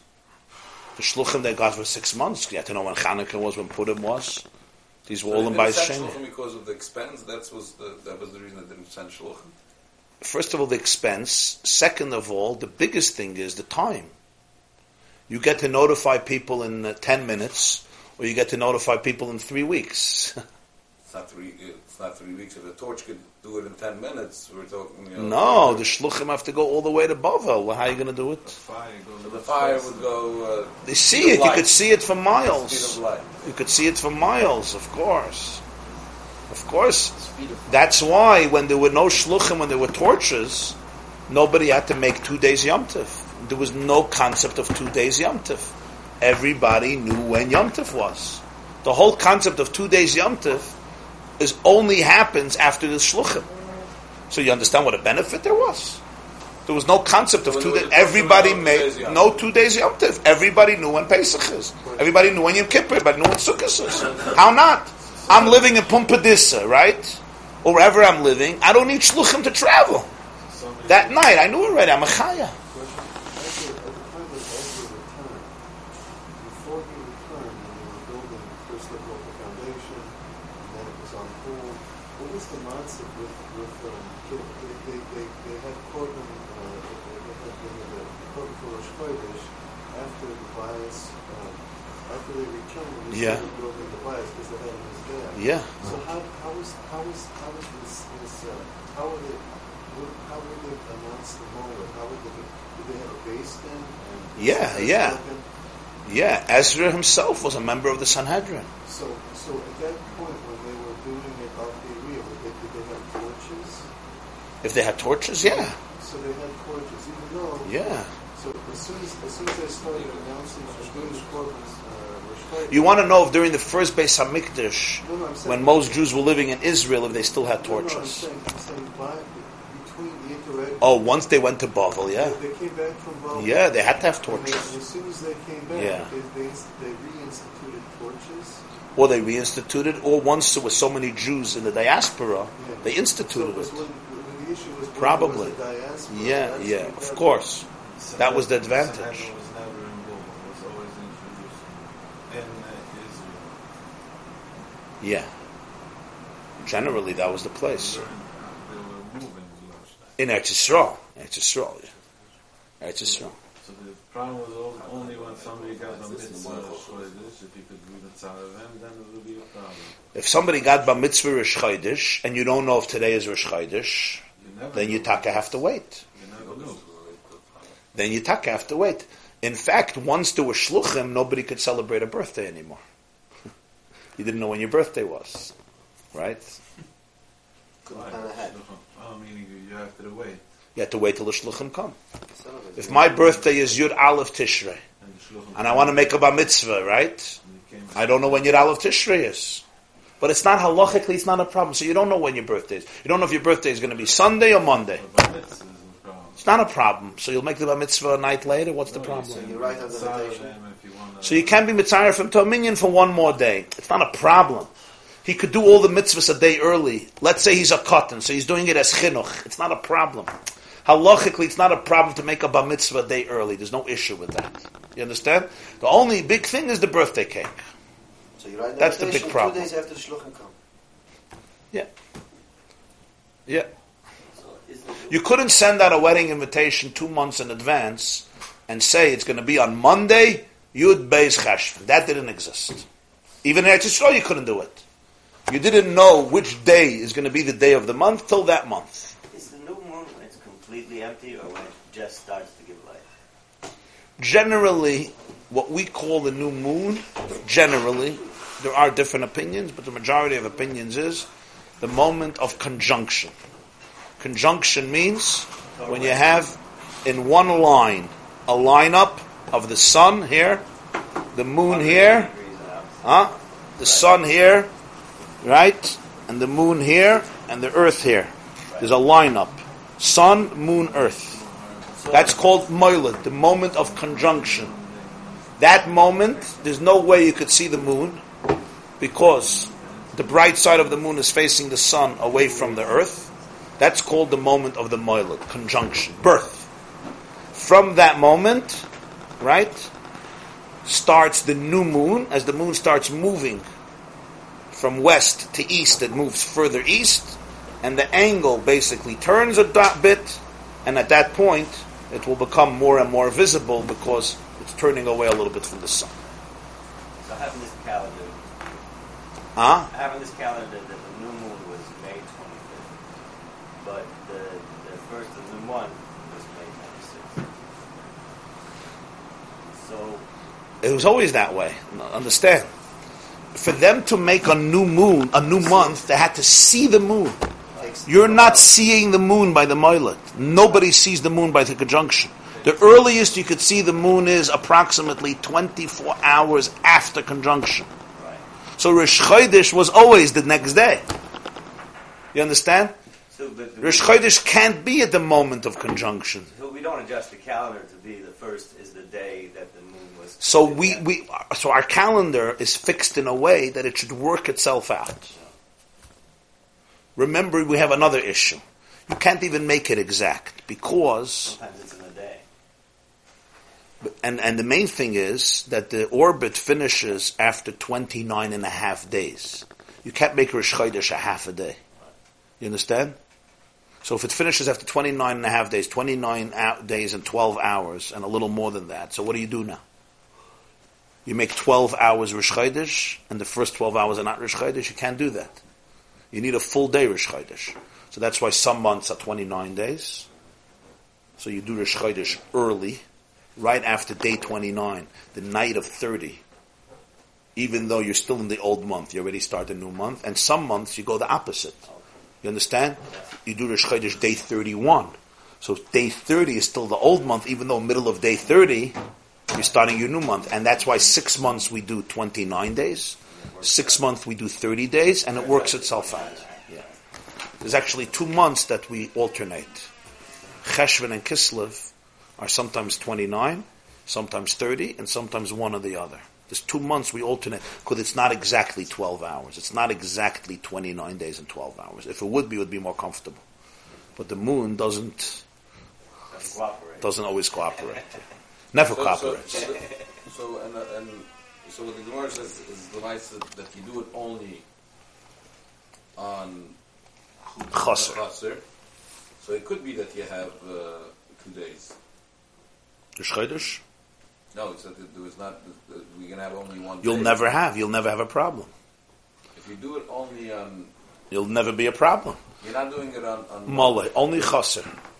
But they're waiting for the whole 29 day to for the whole 30 day to see Yeah. if there's going to be. They wait day 30 and they see if there's torches that night. What he's saying is, if there's the 30th day of Rosh Rosh Chodesh, No. Rosh so they kept the first day because they were waiting. They're waiting the 30. And now the fire doesn't Yeah. come, they're going to have another day. 31st. They'll keep another day. Only Rosh Hashanah you'll have that problem. They- They have two days. Only Rosh Hashanah might they have two days. The other, other, Other Yom Tov, it you'll never have a problem. because it doesn't. Because by day 50, only Rosh Hashanah will you have a Only when it's small.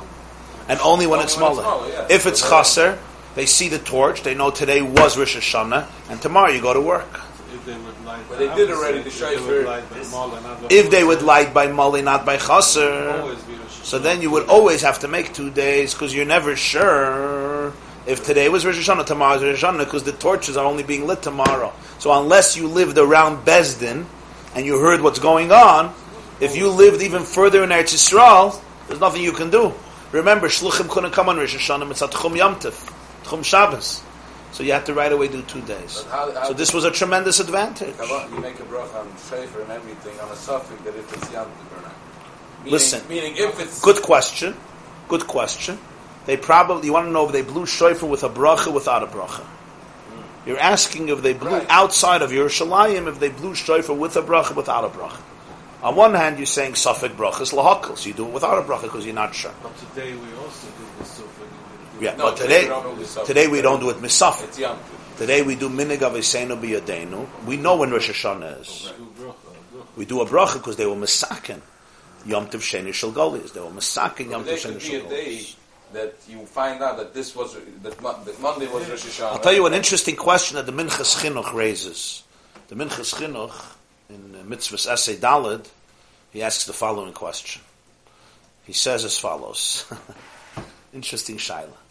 You have two witnesses, okay? You hear? Who come to Besdin. Okay.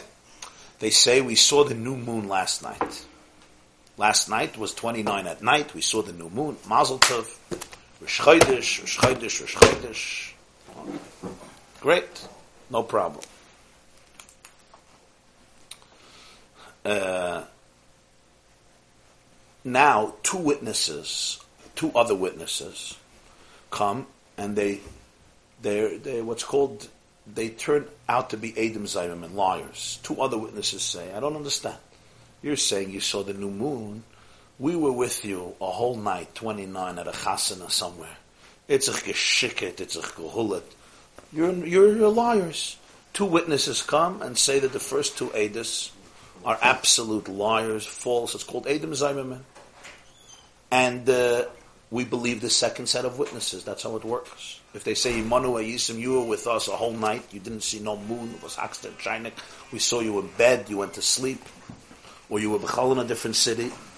Okay, so what happens? When did they come? Before the fires Ah. Whenever they came. So the Adis is bottle, the Adis is bottle, and that's not Chodesh anymore, right? It's a day later. What's the problem here? Problem is this. The two second sets, that's two second witnesses that came, they became bar mitzvah that day. They became bar mitzvah that day.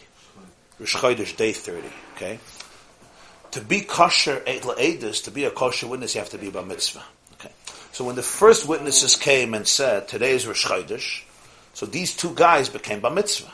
Okay. Because they're bar mitzvah. mitzvah, So now they're uh, on the day. So now they're good edis. So they come to Bezdin and they say these guys are liars.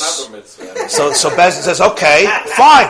So if they're liars, it's not Rish Chodesh. So if it's not Rish Chodesh, you're not bar mitzvah. So if it's not bar mitzvah, you're not edis. So if you're not edis, we have to believe the first guys. If you believe the first guys, it's Rish Chodesh. So you are bar mitzvah. So you are edis. So we can't believe them. If we can't believe them, right, then you're not bar mitzvah anymore. So you're not edis. So we could believe them. Minchas Chinuch's question. By the time Wow, but it's such a this, the, two ways that both of them are getting the mitzvah. Yeah, but the concept he wants to but by the time he's finished timing, the Takima mitzvah. So. That's a Minchas Chinuch's question. What does Bezdin do in this situation? Throw them all out, get new ones. Huh? No, but it's an interesting question. You understand? This is what we call the catch-22 situation. You're accepting their edus, right? Why are you accepting their edus? Because they're bar mitzvah. But if you accept their edus retroactively, they're always bar mitzvah. These are interesting paradoxes in halacha, how that works. It could be that that Rosh Hashanah was back what we were saying before, is the, the safek Rosh Hashanah, and that was the day. In the end of the day, the safek became Rosh Hashanah. Huh? And it would be that that young, if they see the torch lit, when they had the safek, meaning they, they didn't know yet if it's if it's you know if it was uh, chaser. So again, Rosh Hashanah could be a chaser or mal. It doesn't make a difference. But Generally, Elul was 29 days. We learned before that Rav said from, uh, we learned before that from Ezra till Rav, they never had Elul 30 days. Usually Elul was 29 days. 29, yeah, usually. it was a big There were situations after not, but generally, from Ezra till Rav, for hundreds of years, Elul was 29 days. That's why most Jews could assume that Rosh Hashanah is day 30. They didn't have to question it. It wasn't always that way, that case, but uh, let's take a look at Tosfos, who clarifies different details in the sugya. Chav Beis Amid Beis, the last Tosfos, Gzeidim, Rishum Rish Chodesh Chaser Shechol is bed of Shabbos. What is the Gemara saying? Reb Zayda said, the reason you don't do Mala, you only do Chaser is because of a situation when Rish Chodesh is going to be on Friday. And because it's on Friday, you can't want to, you can't light it Friday night, you want to light it the next day. And if you light it the next day, you want people to be sure that you're lighting it for a Rish Chodesh that was 30, not a Rish Chodesh that was 31. They shouldn't get confused. So Toysfus just makes a ha'ara. Hachanami, just to clear it, to be clear, Hachanami of a Matzil The Gemara could have also said, for the same price, that the reason we don't light torches when the month had 30 days is Mishum Rish Chodesh Malay Shechali is B'Shabbos. If Rish Chodesh would be on Shabbos, but Shabbos would be what? Day 31. And if you would be lighting torches, also when Rish Chodesh is day 31, so you're going to have to light torches Mitzvah Shabbos. And then people are not going to know. Are you lighting torches because Rish Chodesh was today? Or you're lighting torches because Rish Chodesh was yesterday, but you couldn't do it yesterday. It was Shabbos, so you did it today. So you'll have again the same confusion. So that's the reason that you will not light it for Malek, because if Rish Chodesh one reason is Rish is Friday and it's a chassid.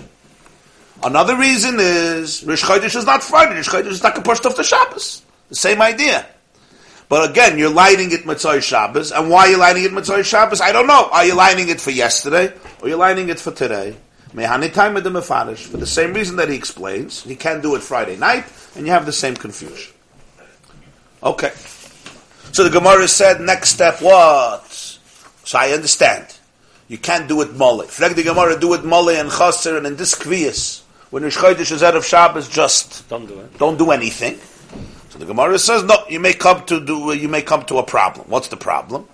That even in this situation, Rish Chodesh is out of Shabbos and you don't do anything, right? You don't do it. And you don't know why they don't do it.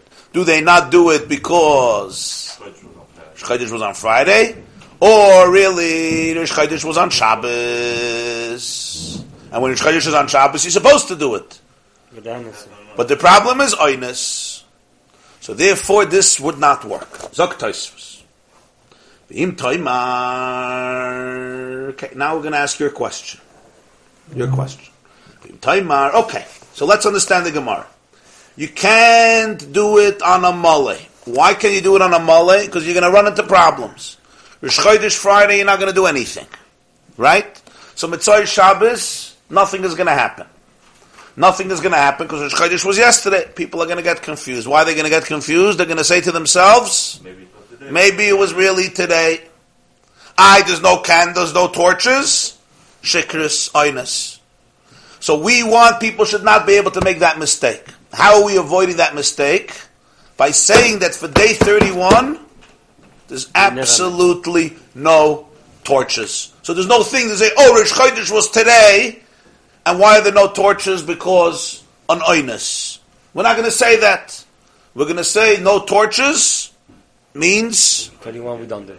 That's it. 31 we don't do. We don't do torches. Fine. Flektois, I don't understand. Vim time. Now also, the loy of the Amalikla. We made a takana that when the Rish is day 31, we will not light any torches. Right? So therefore it's not a shaila. Day 31, there's no torches. So therefore we don't have any problem whatsoever. So if Rish Chodesh is on a Friday and it's a chaser, whenever there's torches, we know it's only for a chaser, never for a mal. He said, I don't understand. You still will make a mistake. Let's say Rish Chodesh falls out on Shabbos, and it's Rish Chodesh of day 31. Are they doing torches? No. Why? Because it's a mali. So if you see a torch, you know that Rish Chodesh was Friday. If you don't see a torch, what do you say? It's, it's 31. No problem. Rish Chodesh was Shabbos. If there would have been yesterday, there would have been a torch. It's today. There's no torch, right? Because we made mole. There is No torch. no torch. I don't understand. You'll have the same problem. Yomer, they'll make a mistake. Hi chaser. Really, Rish Chodesh was on a Friday. They couldn't light it Friday night because it was Shabbos. They had to push it off. V'hai deloy of it. And you know why they didn't make torches Mitzvah Shabbos? Mitzvah Shabbos is snusa, this snusa. Shabbos, there was Mitzvah Shabbos, there was an oinus, they were coerced. It was beyond their control, and therefore they didn't do it. So you're stuck. I don't understand. They, You they need problem. much more people to be drunk. You have your same problem? They need, they need much more people because since, since Friday they know this is Shoresh, then they getting ready already from Friday. Uh, when they're getting ready on Shabbos, uh, it's already Shabbos. The the Eidos came No, no, they Shabbos. got everything ready Friday, but they got drunk on Shabbos. They went to you- sleep Mitzvah Shabbos. You need everybody drunk. The shluchim, the the based in everybody. There's needs no shluchim now. You Yeah, mean? yeah, no, you have you have people that goes out. Oh, you mean the mountain shluchim for the torches? for the torches. All you need is the guy with the license for the fireworks. That's guy. The guy with the permit. The guy with the permit. The tr- They're a professional guy. Chatrunk. Everybody came to do it. They saying Cyrus Chodesh Sai Shabbos, and there was a big kiddush that the Gemara is uh, taking for granted. There was a huge kiddush.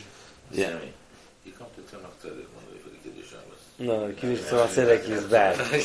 Kiddush in Tzemach Tzedek is bad. you don't want to be Tzemach Tzedek. You want to go to Bes Menachem maybe. I'll call upon him. So, so, so, so, so, this is your shaila. What did you gain? What did you gain? You told me you had a major problem. The problem is what? If you're going to eliminate the concept of the torches whenever the Chodesh is on a Friday, so therefore you're just done with it, so therefore there'll never be a chash. Why will there never be a chash? Because when you see torches Mitzvah Shabbos, you'll always know that it's for day 31, because for Friday there's no torches. My problem is that's good. But my problem is if there's no torch Mitzvah Shabbos. Do I say it's because chaser? Or I say because shikris? So says, I don't understand. Very good. This is a good suffix. But now you have a problem. Whenever you don't see a torch, right? So in the middle of the week, I'm not chosh that people are getting drunk. That the Gemara is not chosh. Okay, that we're taking. You have to understand. With the, if, we- if we're chosh that, then any single night you could say there's a there's really it's Rish Chodesh. really Rish Chodesh was, and there's no torches because the guy is drunk. You're not going to say that every single night of the week. Today was really Rish Chodesh. There's no torches because he's drunk. We're not going to say that. We're going to say it's day 31. Fine. But my problem is, comes Shabbos, and the same issue. What do you same issue? Mitzvah Shabbos comes and you don't see torches. What do you say? We say because why Rish Chodesh was today. Says no, you're drunk. Chayda, a very strong question. V'yesh loymar zak toisves, teheiche de vadei avdi la'oila masuas, bein ha-mole, bein ha-chasser. In a situation where we would institute that they always do torches, which is what the Gemara wanted to suggest. Say if it's mole, say if it's chasser. In other words, 12 months a year there are torches. Every Rish Chodesh a torch, whether it's mole or chasser. Then, kiloi avdi klau.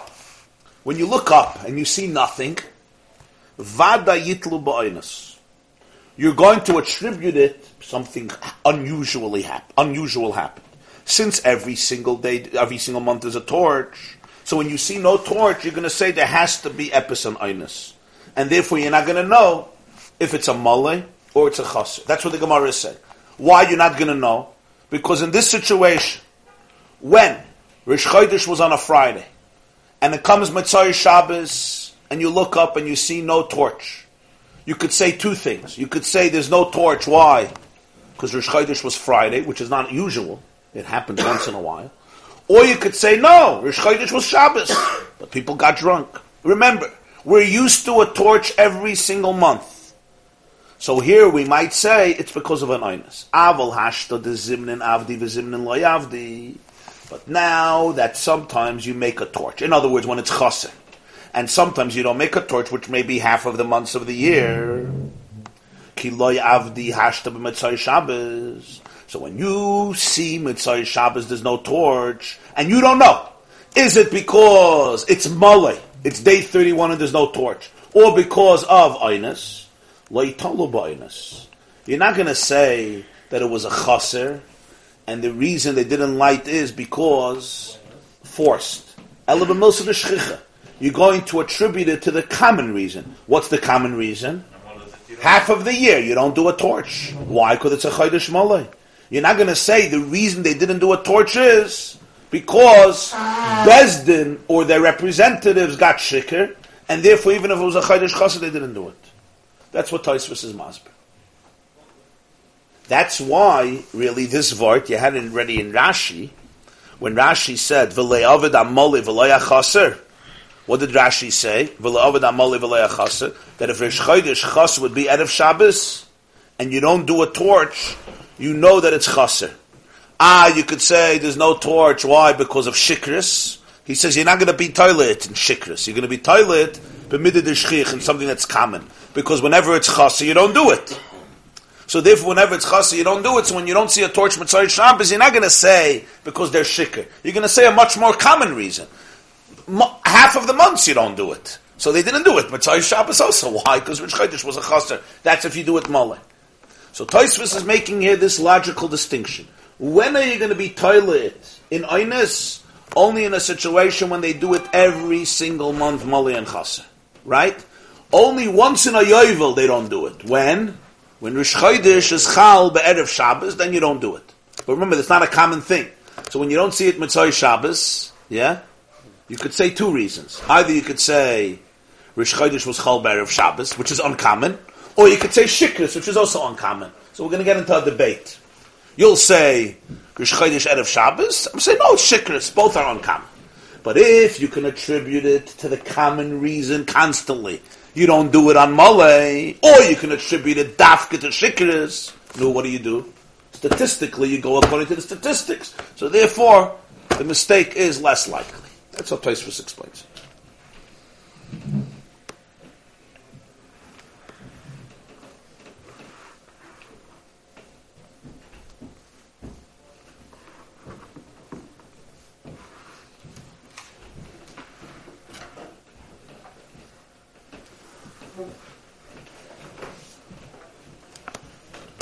Mishum bittel malacha la'am shnei yamim. What's the bittel malach? Pinish v'kuntzvus. Rashi says, Ein lechorish hashana she'en mizbatlim b'nei goylam and malacha beis yamim bein amoli bein achas. There will never be a Rosh Hashanah that people are not forced to take off work two days. No difference if it's 29 days. Huh? In Not only Chutz No, everywhere. Chutz Yerushalayim, that's it. Everywhere outside of where Besdin's news comes. Why? Because even based Oh, unless you could send a messenger on Rosh Hashanah itself. You're mm-hmm. right. On day 30 itself. So you can't leave Tchum Shabbos, Tchum Yom Tov. Yeah. But anywhere a little further than Yerushalayim, where you don't get the message that day, you, you're going to have to take off work two days. Why? Day 30 is Rosh Hashanah, perhaps, right? Day 30 at night, they're still not lighting torches, so you're not going to know. You're just going to find out 31 at night. So therefore, everybody's going to have to take off work two No, days. if, That's what if, says. if Rosh Hashanah is day 29. Hashanah can't be day 29. No, Hashanah can be day gonna be 30 or day 31. Yeah, Rosh Hashanah, exactly. If it's day 30, then 30 at night, they're going to light the torch. You're right. So if it's that situation, they'll light the torches that night. Then it's only one No, no, no. We're suggesting, the Gemara is suggesting here to do only Mali, not Chaser. So they wouldn't light 30 at mm. night. That's the suggestion here. To do it only on Mali, not on mm, Chaser. Mm. So day 30 at night, they never light. They only light 31 at night. So whenever you see torches, you know Rish Chodesh was delayed. If you don't see torches, you know Rish Chodesh wasn't delayed. The opposite of what we do Lepoil.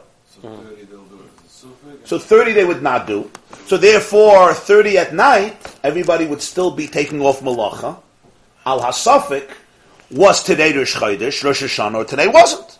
If I see tomorrow night a torch, I know that Rosh Hashanah was taka delayed. If I don't see a torch tomorrow night, I knew that I took off malacha for no reason, because I didn't know.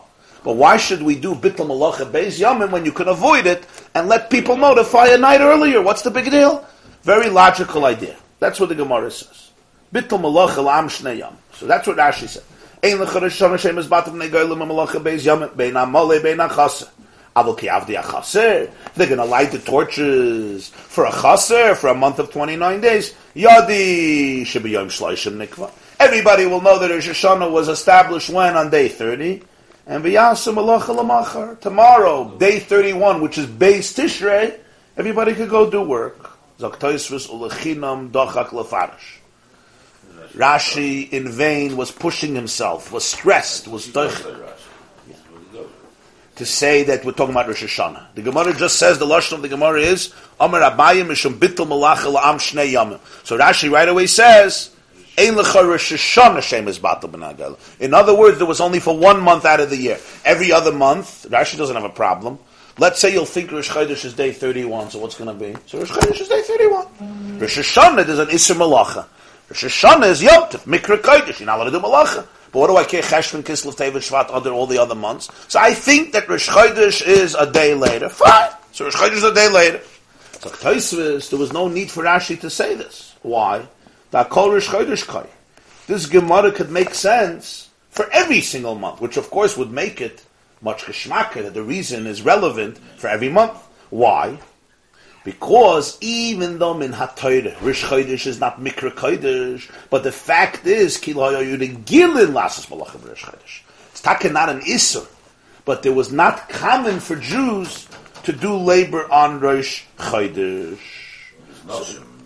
Yeah, he's going to say, he's going to say. Right. The, the, they said Chodesh Hayim, uh, they accuse the Jews of not going to work. They always Yeah, yeah. said- Haman, Haman said, yeah, they always have an Yeshnoi am echad, Yoshnu am echad. Uh, They always have excuses to take off work. Shabbos hayom, Pesach hayom, Chodesh hayom. They always have another holiday. Always something going on. They don't believe in work. Yeah. So you're right. So therefore, every Chodesh you have the same svara. That if you're going to do the torches, day 31 at night, you're going to cause the people of Poyel Mamish to take off work a second day, and there's no need for it. Bittul Malacha is not something that the halacha embraces. not Bittul Malacha is not something that we cherish. And Toisus proves this. Like we learn in the Pedic and Masechta Megillah, the Pedic that starts off HaKairei Samagiloimen. So the Mishnah, the, the Chazal say over there that every day, V'she'ein by Bittul Malacha La'am, the Gemara says every day, where if you don't work that day, you're not causing bittul malach. And the Gemara brings two examples: Rish Chodesh and Chulei Shalmayit Kairin Arba. Usually, Kriyas HaTorah, Monday and Thursday, is only three aliyahs, which is the minimum to have Kriyas HaTorah. The Gemara says, however, in a day when you're reading Torah and there's not going to be bittul malacha, you're not causing people to take off work, like Rish Chodesh and Chol HaMayit, where they're anyway not doing malacha, you do four aliyahs, Kairin Arba. You we don't mind to extend the duration time of Kriyas HaTorah. So what do we see from here? That there's no chashash of bittul malacha. Why is it no chash of bittul malacha? The chash is because it's Rosh Chodesh, they're anyway not working. Today you're not allowed to work. No, it's not that you're not allowed to work. It's talking about generally that the women, Einam Regilim. Chodesh is, ah, Einam Regilim. Einam Regilin. It's not like Rosh Hashanah, of course. Rashi learns it's Mitzat Isur. Taisva says, once Einam Regilin, you don't need the word of Isur. The fact is, people are not going to work. That's the fact. says in the halacha. No, Regilin doesn't mean halacha. If it would be halacha, it would be Asurim. Regilin means that's the custom. That's what Frickman. That's it. No, today people, most people go to work on Rosh Chodesh. There's people don't go to work even after Rosh Chodesh. The people that have a suffix every day might be Rosh Chodesh, so they, they, they stay away from it.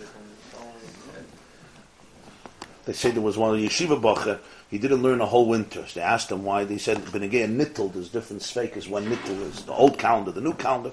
So he just a whole winter, he doesn't want to uh, miss suffix. Another he didn't put on tefillin. They asked him why. He says he doesn't get into politics. Rashi Rabbeinu Tam, he doesn't get involved in machloikas. There's so many machloikas, and so he just stays away from all machloikas. Okay. Uri Gilin Loimar. Now Toysfus explains. Was epis, there's no isur. It says Regilin Loimar. It's ruggle, it's customary to say that this minig is actually for women, not for men. Shahoisif hamokim yomtiv l'noshim b'rish chodesh. The Rebbeinu Shalom Hamakim is Hashem. Hashem added a yomtiv for women on Rish Chodesh. That they should have a minig and treat it like a yomtiv. Why? This was a special reward that they did not acquiesce. They did not surrender to do the, the golden calf. When they came to Aaron and they said, "Asay lo no Elokim," we don't know what happened to Moshe. So Aaron responded in Parshas Kisisa, "Pirku nizme azov asher ba'azin in sheikh."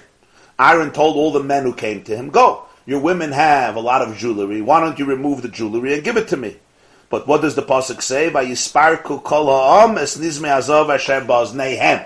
He told them, "Go to your wives. They have plenty of jewelry." Lepoil, they only gave them. They gave him their jewelry. Why? Because they came to their wives, and their wives said, "Get out." We're not giving anything. The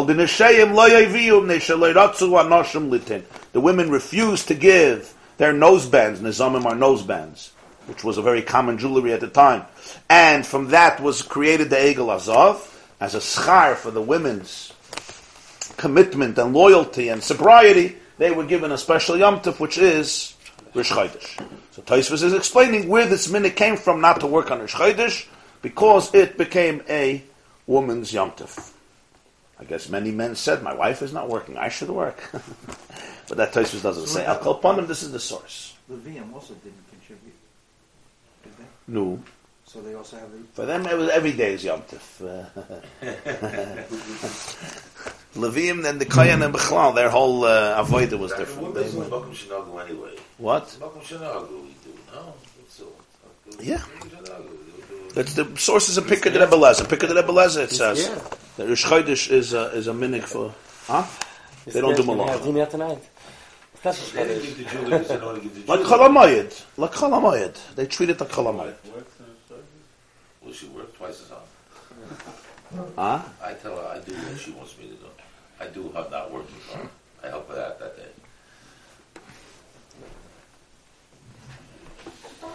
It's brought in Svarim. What's the shaykhis? What's the connection? Because the women didn't do the egel, so therefore they were given a sascharish chaydish. Like, what's the connection? The egel didn't happen on Rish Chodesh. The egel happened uh, to Zion Tammuz. They came to Aaron, right? He made the egel to Zion Tammuz. Yud Zion Tammuz, they started they to worship give it. it because of the ego. Maybe they didn't give it because the same way if you go to your wife today and you say, listen, I got to pay membership in the shul, and I have your earrings, and she looks at you and well, Mechatesa, that was the reason. We didn't say that that was the reason. Huh? Rashi says that they didn't even want. Right? They had money, wasn't it? No, they wanted to dissolve. They wanted says dissolve. they didn't even go as their was. The women didn't give. They did not donate to the egel. When it came, no, because I'll tell you why. Because you contrast it to the Mishkan. Yeah, we can't do By the Mishkan it says, "Vayavoyu anoshim al hanoshim." The women ran first to give. For the kier also they gave. For the Mishkan they gave. The Kiyah they brought the mirrors. Right. So, but So uh, and here it was Dafka, and he said, "We'll go to the women." But Lepoil they couldn't. He couldn't bring. They couldn't bring from the women. So Chazal say, huh? That was his Aaron was trying to push things off. He knew to say go to the women. Go to the women. He thought was there'll, Aaron's cheshbon. there'll be an issue. Yeah. Aaron understood. Yeah. He, he Yeah. worked with the families. He did family council. Yeah. He- So the question is, why does Shchai- why is Shchaydish the schar? So one of the reasons that's given is because the Chet Egel came from a mistake. The mistake was in Egypt, the Egyptian philosophy was that the Mazalas run the world, which was one of the ideas of idolatry, that even if God exists, he delegates. He delegates everything to the galaxies and stars. And Chodesh Nissen is Mazel Shoir, Mazel Tle. The, the heavenly constellation where the sun, where you see the sun, the background behind the sun, as we learned, is the group of stars that look like a sheep. Iyar is the month of Shoir, which is a bull, right? It's called, uh, uh, what's the month of Nisan? Arius, Aries. Arius, and Taurus, right? The second is Taurus, which is a bull. And then Sivan is Gemini, Tomim. So the Erev Rav, who were Egyptians, and then they came out, Yitzias Mitzrayim, they explained to the Jews that what happened was, there was a fight between Tle and Shur, between the sheep and the bull. And basically, what happened was that uh, as a result of that, the Jews left uh, left Mitzrayim because um, the the avodah of the Egyptians was tle. Avodah of the Egyptians was a sheep. That's why it was hard for them to be makruv the korban Pesach from a sheep because this was their avodah. So basically, what happened was the Shur won over the tle. So Egypt was defeated, and that's why the Jews got out. So now, if you want to find favor in the eyes of the gods, you got to stick to the bull. The bull is having a good days now, so therefore they're going to create the egel. So this was the concept that Hashem is distant, and basically the, run, the world runs through these various uh, stars, these various deities, and all their powers. So that was the, the union of Cheta Egel to give tribute to the deity of Shur. The calf, of course, is is a baby is a baby bull, a baby cow. That was the vart. Essentially, what's the machlaikas here? Eh? Machlaikas has to do with the sun and the moon. The difference between the sun and the moon is the sun is very powerful, the sun is very stable, but the sun is very far removed. There's no havam in it that anybody's going to the sun. The sun is extremely aloof. The sun is extremely remote. The moon, on the other hand, is physically much smaller, even smaller than the earth, and much closer to the earth. So the Chumas Ha'olam, the nations of the world, their calendars are based on the sun. The Jewish people, their calendar is based on the moon. It's not stam a difference. It's also a difference in how we view the relationship with time. For them, the expression is Azav Hashem Esar. It's God abandoned the earth. He may be the sun, he may be the source, but it's far away. It's very, very powerful. It's too big to deal with the details of the world. The moon, on the other hand, yeah, the moon changes, the moon fluctuates. The moon is, so to speak, closer to the earth geographically and also emotionally. This represents that Hashem is not only aloof and transcendent, but also immanent, also, also involved in the world. Women are bichlal compared to the moon, not to the sun. In terms of biology, it's brought in Svarim that the system of the moon is reflected in the feminine system as well. Waxing and waning, two weeks, and the whole system of the biological system of a woman reflects this orbit of the moon, which is a sugi b'fnei atzma, but that's brought in Svarim. So therefore, they're closer to the moon. Their conception also, therefore, of Hashem was much closer, intimate. So therefore, they refused and rejected the Chet Egel because this whole philosophy they rejected. The schar that was given to them was the schar of Rish Chodesh, which is the celebration of a new moon, which they are Daimon Levana. Just like the Luach of the Jewish people is Daimon Levana, which wanes and waxes. It goes through the different changes that human beings go through and bodies go through, which represents that Hashem is not only this unmovable cre- being that is beyond and remains beyond and sepastamnished. Doesn't work for him to deal with the small stuff of the world. What is he going to deal with? Yitzias Mitzrayim, not Yitzias Mitzrayim, but rather there is a closeness, there is an intimacy. Not only is he big, he's also small. Not only Ramal Kol Goyim Hashem, but also small. It's one of the explanations I saw once about the connection between Rish and they're not doing the Chet. I'll call upon him. So Toysfus argues with Rashi. There's no need to attribute it to Rosh Hashanah. This works for every single month. They didn't want Rish to be delayed al hasafik, because people take off work and there's no need for it. It's bitul malach, it's inconvenient and other problems, and therefore they light the torches not 31 at night, but 30 at night. Fight. Zog the Gemara. How did they do this? How did they light the torches? So what did the Mishnah say? Mevian klun soyes shal eres. They would bring long poles of cedar trees. They would take branches of cedar trees and bring long poles. And they were lit. They were kindled on the top. They would add, they would tie around it, as we learned, reeds and balsam wood and, uh, and flax in order to make it even a stronger and larger flame. And they would light these poles. The edge of these poles would be lit. And this is how everybody knew that Rish Chodesh happened. So now the Gemara goes into an interesting sugya about various cedar trees. We have kolon sayas shal which means poles of a cedar.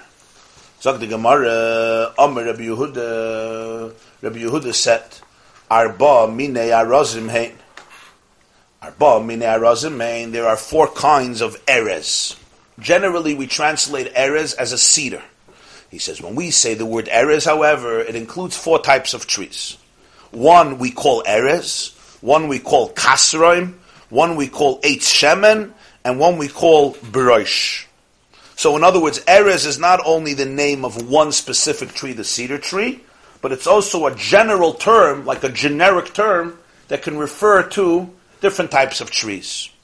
Lamashal, time to give a mashal in, in Mishnayis. We have a Masechta called Taharais. Kalim, Olus, the Masechta called Taharais. But there's also a whole Seder called Taharais. So when you say Taharais, Taharais includes Masechta Kalim and Olus and Agoyim and Para, Machshirin, etc. But Taharais is also a specific tractate among it. You have Koichav Lamashal, right? One of the Shiva Koich Veleches is called Koichav, and yet Koichav is every star. So here too, you have Erez as a particular tree, and you have Erez as a generic uh, word for various trees, Erez, Kasrim, Shemen, and Brush. What's Kasrim? Amarav. So Rav says, the other, th- the other three types will be identified shortly. But we're now discussing the second one, Kasrim, Amarav, Adra. It is a tree that's known as an Adra tree. The Beit of Shiloh Amri, in the in the yeshiva of Reb they call it mavliga. The kasrem is not the adra, it's the mavliga tree. Amrila, and some say zugulmash. It's the gulmash tree. So three different opinions what the kasrem tree is. Whether it is adra, or it's mavliga, or it is gulmash. Three interpretations of the tree. Rabbi Yehuda's statement that there are four kinds of erez, but only four, argues with Rabbi Rav Huna. Rabbi Rav in the name of the yeshiva of Rav, Asor Mini Arazim Heim. There are ten types of erez, not four, but ten. Shenemar, and he quotes a pasuk from Yeshaya, and we have here the whole pasuk. Yeshaya Hanavi prophesies, prophesies about the future, and he says, Etein Bamidbar, I will set in the wilderness, I will place in the wilderness, which is a novelty that you'll have this in the midbar. Erez, Shita, Hados, Eitz Shemen, Osim Ba'arava, I will place in the desert, Beroish, Tidhar, Usa'ashur, Yachdov, all together. So I will place in the wilderness, Erez, one, Shita, two, Hadas, three, Eitz Shemen, four, and in the Arava in the wilderness I'll have Broish, which is five, Tidhar is six, Usa Asher is seven. And the Gemara goes through what this means. Erez Arza. Erez is a cedar. Shita Turnissa. Shita is the pine tree. That's Shita. Hadas is Asa, the myrtle branch, which we're familiar from Sukkot. So we all know, we know the cedar, we have the pine, and we have the myrtle. Eight Shemen Afrasma, the balsam tree. That's eight, uh, eight shemen. Next, Beroish is Barasa, boxwood. Tidar is Shaga, which is um, the fir tree. The fir tree. Ta'ashur is Shurivna. Shurivna, we don't know. The Rashbam says in Bava Basra that we don't know what the Shurivna is. The other ones Rashi says, let's see Rashi. Omar Rav Idra Kach Shema Ilan Kedamrinim Masechta Beitza. The Gemara famously says in Masechta Beitza that what if somebody wants Haroitza Sheniskaimun Nechasav Yita Bahen Adar. Somebody who wants that his uh, real estate should remain, he should plant the other tree, Idra. Turnissa, Zakrashi, Pinaya, that's the pine, that's Shita, right? Hadas, we said is Asa, H. Shemin is the balsam, next is Broish is Brasa, Zakrashi, Busu Belaz, boxwood, Tidor is Shaga, is Shaf Belaz, which is translated here as fur. Zag the Gemara, Hani Shiva Hava, you just said ten, but these are only seven. No, We- what he's saying, these, these are part of the family. Yeah, when you say Eres, it includes So what did 10 Avinu types. What did Yaakov Avinu make sure they took? Shittim. To the Midbar. Atze Shittim. Like you Shita here is pine. Here Shita is pine. Rashi says Pinaya, Turnissa. So, so when they asked the Shela, how did they get it in the Midbar? How did they get, uh, No, this is a Navu on the Asid. In other words, it's a Chiddush that there's going to be, you're going to have this in the desert. It's not a, it's not a, yeah, that's why he says, May Me'ayin hoyalem Midbar. How did they have the wood in the midbar? Because this looks like it's a Chiddush. Yeah. In other words, the Navi is describing various wondrous things that are going to happen in the future when Mashiach comes. So one of them is that these types of trees are going to grow in the midbar in the wilderness. So the Gemara says, I don't understand. And they're going to be together. The fact that they're together means it's not a coincidence. Altogether means it's a wondrous phenomenon. So uh, Rabbi Baravuna says these are all included in the word Erez. The word Erez includes all these. Fact the Gemara, it's no ten, it's seven. We just had seven. Hani Shiva. We only have seven. So the Gemara, Ki Asir Dimi, when Rav Dimi arrived to Babylonia, Amar, he said, Hoisifu Aleim, the sages added another three trees to the seven listed, and that makes a group of ten. And that is Aloinim, Almoinim, and Almugin. And the Gemara explains, Aloinim is Butmi. Butmi are elms. Those are Aloinim, Butmi, elms. Rashi says, Butmi, Ulme Belaz. We call it in English, we call it elms. Next, Almoinim, Balute. What's Balute? Rashi says, Tsirvika Belaz, we call it oak. Shegdelin boy Shekroin and Glianda. Bluti is oaks. The third is Almugin Kasisa, which is coral. Rashi says Kasisa min eitza oila bekarka hayam. Coral botanically is not mamish a tree, but it looks like a tree, and it comes up from the earth of the sea. Ushmoy kuralo. That's what it's called in English. I believe it's called coral. C O R A L. Let me give you a description of this because it's going to be very relevant now. From the ArtScroll Gemara, he says as follows. This is a tree-like structure that grows from the floor of the sea, as Rashi says. Coral is essentially a limestone formation. It's produced by the action of colonies of tiny marine creatures, tiny sea creatures, which take calcium from the surrounding sea, deposit it around their bodies. One type of this is called precious coral or red coral. It grows in a tree-like formation. It's found in the Mediterranean Sea. This precious coral is often polished and carved into beads and other jewelry and ornaments. Technically, then, coral is not a tree in the botanical sense, but it's called a tree because of its tree-like shape. If you check up images of coral, you'll see it's really beautiful.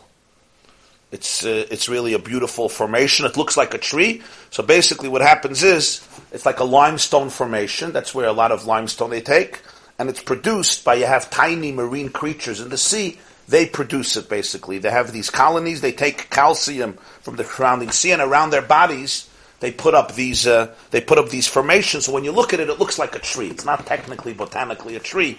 It comes from Kakayasayam, but it has the formation. It has the formation of a tree, and some of it is very expensive. We'll soon see. Extremely precious. It's called precious coral or red coral, and it's like a it's an ornament. It's a jewelry that's used for beads and ornaments, as the Gemara is going to explain. So this is the third almugin. So this completes our list of ten. So we added the elms, we added the oaks, and we added the coral, the almugim. Are those all these trees are collect, connected to the Arazim? Why are they all part of the arazim? The Araz is a strong tree, uh, huge. What's the connection to Edes? They're in this family. How do you know this is family? This one is the, the Next sea. the this Rosh one- Hashanah's going to in the Midbar. He's going to have it belongs in the Mediterranean Sea. You're going to go in the Midbar. You're going to see this right next to an oak tree. You're going to see four oak tree. Said it's the same family. errors. I mean, generally, generally, the Maral says here that uh, they bring the, the Mefarshim bring that the Erez is considered Tree tree. C O R A L. C O R That's not what- That's not what he means. What? There's a coral tree, he said. No, no, no. This is this is this is in the sea. Kakayam. Karkayam. Yeah. It looks like a tree. No, but there is something called a coral Oh, okay, something else, yeah. With red leaves. Yeah. Interesting. So the Erez is considered a very prominent tree. You have it, in fact, in Chumash very often, right? Mm-hmm. You have Para Aduma, you have the Eitz Erez, V'hishlicha Tachsrefes HaPer- Para, Tzadik Hatama Yifrach, Erez Balvon and Yizga. The Erez is considered a very prominent tree. So the Gemara, the Maral says here, that the Gemara finds it important to explain what the Erez is, and the name Erez, what it includes. Gemara weiter. So Rav Dimi added these three. Ikadamri, others say the last three are not aloinim, almoinim, and almugin, which basically are elms, oaks, and coral, but rather aroinim, armoinim, and almugin. Aroinim, armoinim, and almugin. So, that's a little different. The last one remains the same. But the first two, from aloinim and almoinim, it became aroinim and armoinim. Okay? So the Gemara, what's aroinim? Aroinim is ore. Ore are? Aroinim are ore, are ore are uh, laurels. Rashi says, Luriyu Shema Ilan Vespiria Kairin Beish. Laurels. Armoinim, what's armoinim? Dulve. Yes. Chestnuts. Rashi says, Armoinim Dulve, Kashtanaya. Kashtanaya are chestnuts. That's, and Almugin, we already said, is Kasisa, coral. Now let's remember that Armoinim actually have a very significant concept in Chumash because Yaakov Avinu, when he deals with the sticks, with love and sheep, so it says Yaakov took Makal Livna, Lach Veluz Armoin. Armoin, right? So the Targum says, the Armoin is, as the Gemara says here, Dadluv, which we call chestnuts. Okay. Zog the Gemara, let's see how they used to obtain this coral from the sea. This coral that we just described as almugin, which was very, very precious and very expensive because of its beauty and its rarity, how would they extract it from the sea? It was not easy, it was deep in the sea. How would they get it? So the Gemara brings it through a very interesting pasuk. The pasuk says, What is it called? Is the what? The, the alucha. The Red Sea is full What is, what is he saying over here?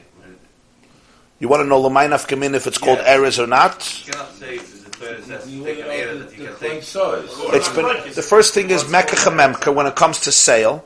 In other words, if I say I'm selling you Erez, but we don't specify the species, according to Rabbi Yehuda, you can only give from these four that he counts. Right. Which is Erez, Katroim, Shemen, and Broish. That's according to Rabbi Yehuda. Somebody makes an adov in shul that I'm giving the clean size for the high size. I'm donating the all the clean size For Erez, right. And according to Rabbi Rav Huna, you could give the ten, the ten minim that he enumerates, the seven of Yeshaya, plus the other, the last three. But again, the last three, there was a machlaikas. Yeshaya Hanavi gives a nevuah, and the nevuah is that from the Beis Hamikdash, when Mashiach comes, a stream is going to flow from the Beis Hamikdash. So he says, "V'tzi adir lo yavrenu."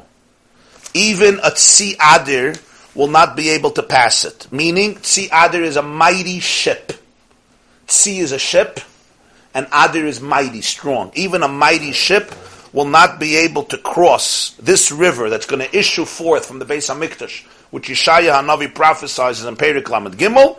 So he says, "V'tzi adir lo yavrenu." There's going to be a river, but even a mighty ship will not be able to cross this river. That's how powerful it's going to be. So therefore, we're going to describe what's this ship. Amarav Zubur Nigdoila. This mighty ship is a ship that we used to call, in his day, a large Burni ship. Right? This was the Titanic of the day. Burni Gdoila. A big large Burni, Burni ship. That's Tzi Adir.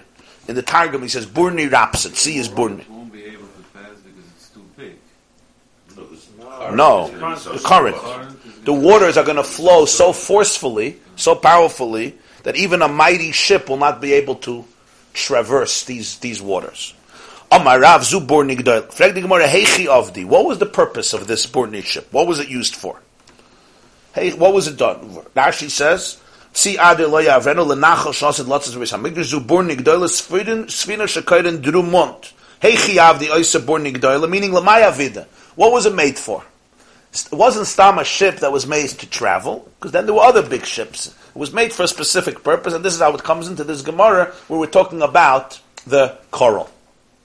And he explains as follows. Maisi shit alfe gavre betresa. They would bring 6,000 men and employ them for 12 months. Or Amila others say, Tresa alfe gavre yarchishat. Or 12,000 men and employ them for 6 months. Either it was 6,000 people for 12 months, or the other way, 12,000 men for 6 months.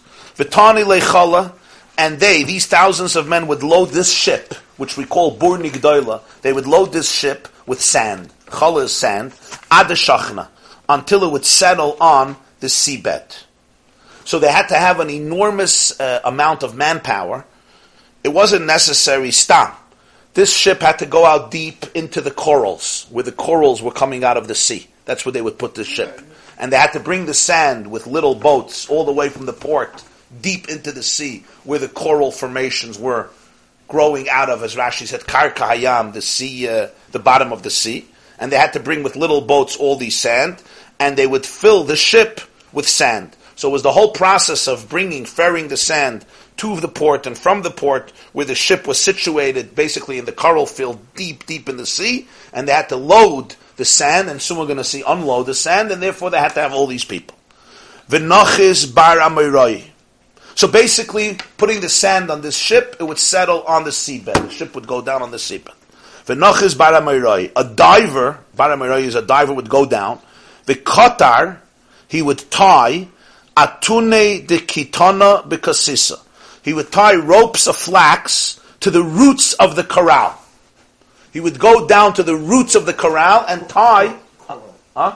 Coral, okay, and tie ropes of flax. Why ropes of flax? Rashi says, Chala is chayil, sand, ad shachna, shuleha, the bottom of the ship, shoichnim bekarkoyis hayam would go down to the to the bottom of the sea. V'oidena niris l'maylam and amayim, but the ship would not sink because you could still see it. It would protrude. Why? The mamakam shal mogim gdelim bayam ein ayam amuk kolkach. Where this uh, coral grows, it was not so deep, so therefore the sea would not be submerged. It would still protrude. Bara meiroi banahare. Somebody who knows how to swim. He's a diver. V'kater atuni de kisna chavile. He would take ropes of flax, pishta. Why? Shehein koshin linotek because they're very tight, they're very strong. It's hard to uh, detach them. One part of the rope he would tie to the root of this coral tree, and the other top, the other side, he would tie to the ship. Now, what would happen? He would tie the other ends of the ropes to the ship, one end to the roots of the coral, and one end to the to the ship. V'notli chala. Now they would take the sand. V'shadu libroi, and they would cast it overboard. They would throw it out libroi outside. What would happen now? The kama de medallia akromasya. As the ship is rising, basically as the sand is removed, um, the swiftness, the what is it called, the buoyancy, the buoyancy, the buoyancy of the sheep of the ship increases. So now what happens? V'kama de medallia akromasya. As the ship the buoyancy of the ship, the speed of the ship is increasing because they're removing the sand. So it rises. As the ship rises, it would uproot. It would uproot the coral from the seabed and it would bring it, Masya would bring it to the surface. Omachlif al train bekaspa. The coral is so valuable, it's exchanged, it would be exchanged one measure of coral would be exchanged for two measures of silver. That's how expensive and precious it was. plus Parvasa Havian. There were three ports. Tartibei Aramai. Two were considered Aramai territory, and Chada the Bay Parsai, and one was considered Persian territory. The Bay Aramoi, from those in the Aramoi territory, Mask and Kasisa, they would bring up cor- coral. The Bay Parsai, those in the Pers- Persian territory, Mask and Marganiyasa, they would bring up pearls. Or Mekarva, Parvayasa, the Mashmehig, and it was called the port of the kingdom. Rashi, ba- uh, V'shakli, hamech gavri they would take the sand, avroi, they would cast it overboard. V'hi oila mitay chamayim. As they threw away the sand, the ship was now rising, rising from the water, and in the process, remember, there was a rope that was tied both to the formations of the coral and the ship. It would uproot the roots in the sea, and they would bring it to the port. They would bring it to the port. It was so expensive that, as he says, basically it was so valuable it was exchanged. One measure was exchanged for two measures of silver. Just for the work, you need 6,000 people to get how much the And they had to pay their salaries and make some profit also. Why couldn't they get the Baramerua to get down and, tie, and cut it down? Tie it, cut it down. Chainsaw. Easy, Why yeah. pull it out? Cut Chainsaws down. Right. Coral is very, very hard. It's very hard. It's like limestone. You have formations of limestone. What is he supposed to do? The ship could pull it out. That's what the ship did. It's a huge ship. It was a huge ship, so the ship would be able to uproot it and uplift it, and they would bring it to the port. To know hold it in the water Huge because it would go deep. Uh, all at once. Slap it up all at once. Anything I that could push uh, weight, it's dead weight. How would that uproot? They, that's why they put the sand, and then they, th- they, they removed the sand, and the ship went. Genius idea. Huh? It's a genius idea. Yeah, but how would they Something uproot? is buoyant, You- you try to push it, push it back. Listen, a ship naturally that that No, that weight. no, no, it it's floats not in the that water. It's not that way. It has a Dead buoyancy. weight is dead weight. So when something is buoyant and you're forcing it down with the sand, now you take the sand off. Naturally, it naturally rises rise. with force, with momentum. Force because You're with koyach, with ferociousness. it's rooted too much anyway. It's not- Why refer to, to the, It's not rooted. No, yeah, it's very heavy. It's just growing. sand or, fa- or stone. it's it's for, it's formed in the seabed. It's, it's formations in the seabed. Rooted in that you have to. Like a tree. No, it's not a tree. It's we call it a tree. It's not a tree. It's stone. It's just, When you have if stone on the ground, it's, a crane It's not deeply rooted, but it's it's it's it's very heavy. side, so it's- it's Huh? Yeah, remember this is before uh, the industrial revolution. Uh, uh, How it's how they go down that, that again? How'd they figure this out? go down? Scuba dive. they had scuba divers. I've been down says. on Yeah, divers. you can Scuba divers to with just, with- with just a breath. With, without, you have been with to coral? You've Yeah, been- yeah, with tanks and without tanks. Even without tanks, just with a snorkel, you can go down and swim around coral. Yeah. For sure. It's not that deep. It's not that deep. It's very nice, huh? It's beautiful, yeah. And the The next fish, trip. Hashem sends thousands of fish who go swimming around in it. It's beautiful. I saw I saw videos of it. see the colors of Like a it. different You world. swim in the middle of it though. Another world. So what is the cor- what is the coral Coral looks itself? like a tree. Look like a It looks like a tree. You were in the Not- not- Mediterranean? You were in the Mediterranean? Reuben. Where did you do this? This was uh, It's by the um, Keys, Florida Keys they have these. I did it off the Florida Keys, but also it, off. Um, But this was in the Red Sea or in the Persian Gulf. Where? Probably the Red Sea. Well, he's probably talking about the Mediterranean. We're talking about Persian, uh, Persian territory in uh, Caribbean. Aram- Aramaic. Caribbean's not the Mediterranean. Red Sea. How come you went off Greece? Okay. Reuben, want to be my buddy? I, And what do you do with I, this I coral? went off Greece also, Next trip. off the That, island of that's what they used to. Ah, But there's no that's coral. not- that's Zata, Mediterranean. and it's, I didn't it's see any coral. Such an expensive thing. They burn. So this is called Erez. That's what he's saying. Right, So they burned. Reuben, No, Six thousand. Be my buddy? no, this is not mamash a tree. He's just saying this in the word Erez. This is included. Not that they use this for for. For the fire. He's not saying they use this for the fire. First of all, it's stone, Stone? It is, it's, yes. limestone, I think, right? limestone. Limestone, huh? But, but it's fragile also. This Gemara altogether. They just describe the poles for the torches. It has two qualities: very You know tall the and chemical? burns well. Why all this extra? I don't understand. Why the whole story have with the- So, so the trees that are the tallest and they want to burn the bear. I think it would be a fir tree or something. The fragst al pinigla al pinister. Al pinigla, it's a discussion what Eres is. What should be in that? So, mister, Must be what's the something mister? much more berry. And then everything the Gemara said has a chesh. Kol ma bayam yesh biyabosh, yeah? Mister, he still owes us, You cancel One of the us, it's covered up. Okay, so let's just finish it. So divers would extract pearls from the seabed of the port.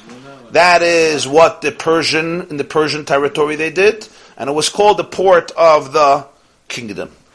And the Gemara says, the Gemara finishes here, Amr Rabbi Yochanan, Rabbi Yochanan says, or Parvis Rashi says Porto Balaz, which we call a port. French is Porto. Balashon Mission, it's called Namal, which is still called a port. Maskin Margini Yasam, Mikarkoyas Hayam, Aidei Baramayroi. Again, they would send a diver to bring up pearls, because there were three different ports, and uh, and the Persians would bring up pearls. Or Mikriya Parvasa de Mashmehik. So it was called the port of the kingdom. Oysa shal Parsim Nikras Namal Shamalucha. A port of the kingdom because they would bring up pearls which were royal, aristocratic. Port is also comes from Moshe Kodesh from Pritza, from an opening. Port. They bring up oysters. Pritza. I Yeah. uh, Oysters, ah? They would bring up oysters, they wouldn't bring up pearls. They're not pearls lying in the caca. Right, The- right. The pearls are basically Well, that itself is fish. uniquely expensive, ah? Oyster. oyster. Which is also incredibly how it forms pearls Yeah. because of its irritation. Basically, it's the irritation, right, that produces the pearls. Ah? Grain of sand. Amr Rabbi Yochanan, Rabbi Yochanan said, "Kol shita b'shita shenat lunachem Yerushalayim." Every pine tree that the conquering Gentiles took from Yerushalayim, asda kadosh baruch. Hashem is going to restore to her in the future, restore to Yerushalayim in the future. Nemar, the pasuk says in Yeshaya, as we just quoted, "Etin ba'midbar erez shita." I will place in the wilderness the cedar and the pine. Taichus Rabbi ein midbar ela Yerushalayim. Literally, we translate midbar stam as a desert. But he's explaining Midbar as Yerushalayim Shenemar. The pasuk says in Yeshaya, Tzion Midbar Hoysu Yerushalayim Shmama. Basically, Tzion has become a Midbar, Yerushalayim has become desolate. So Yerushalayim is called a Midbar. So this Midbar, every pine tree that they took from Yerushalayim is going to come back. Rabbi Yochanan, said. Anybody who learns Torah but doesn't teach it. He's like a hadas in the wilderness. The hadas is a very fragrant tree, but in the desert it goes unappreciated. Nobody could gain from it. So somebody is learning Torah, but he doesn't impart Torah to others. It's a wonderful hadas, but nobody gets anything from it. Ikadamri, others say, Rabbi Yochanan said a little different. Somebody who learns Torah, and he teaches it in a place where there are no other talmidei chachamim. In a positive sense, he becomes like a hadas in the midbar because he's so unique, it's so precious, it's so rare that therefore it's unique. Everyone so appreciates it because there's no other talmidei chachamim. Amar Rabbi Yochanan, Rabbi Yochanan said the third thing. Woe unto the Gentiles, she'en lem takana. There's no remedy for them. In other words, what do I mean there's no remedy? What they destroyed, they will forever know is irreplaceable. Shenemar, the Pasuk says, again, Yeshaya Hanavi says, Tachas hanachayishis avi zahav. Instead of copper, I'm going to bring gold. Tachas habarzel avi kesef. In place of iron, I will bring silver. Tachas ha'etzim, nechayishis. In place of wood, I'll bring copper. Tachas ha'avonim. In place of stones, barzel, I will bring iron. So basically, Yeshaya Hanavi is prophesizing that Hashem is going to inspire the nations of the world to basically make many restitutions, to give much to Eretz Yisrael, to the Jews, for everything they stole from Eretz Yisrael in the years of Golus. That's how the Rabdak explains. So for all of these things they took, they're going to replace it and replace it with more. However, Rabbi Yochanan says, Tachas Rabbi Akiva v'chaveir of Ma'im But in place of Rabbi Akiva and his colleagues who they murdered, what are they going to possibly, possibly bring instead of them? On them it says, v'nikesi damam loy nikesi. I will cleanse the nations of their other sins, but from the blood, v'nikesi, I will cleanse them, but damam, for the blood that they shed, loy nikesi, this I will not cleanse them. Rabbi and his chavedim were brutally murdered by the Romans for the crime of studying and teaching Torah, as the Gemara describes at the end of Brachas. It says, V'nikesi, even if I'm going to clean up their sins, that I'll clean. But damam, the blood that they poured, Loy Nikesis, Rabbi Akiva says, Rabbi Yochanan says, Oilam levdik achavim. Some things is no takana, it's just irreplaceable. Why does it uh, Nikoim, but not Nikesi. Nikoim is revenge. Nikesi is clean it. So he says, Takana means sometimes you do something and you can't fix it. Sometimes you break something and you fix it. Some things you can't fix. It's irreplaceable.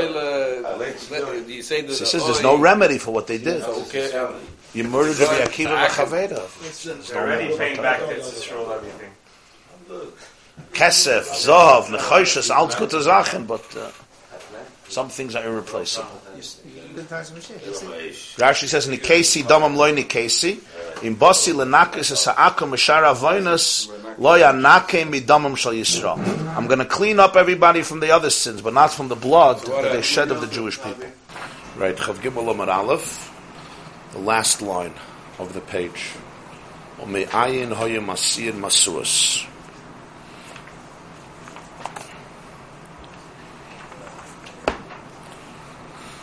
So let's recall, the Mishnah said, the last Mishnah on Daf Chav Beis, Amud Beis, spoke about the fact that in the beginning they used to light torches in order to let everybody know when Rosh Chodesh was.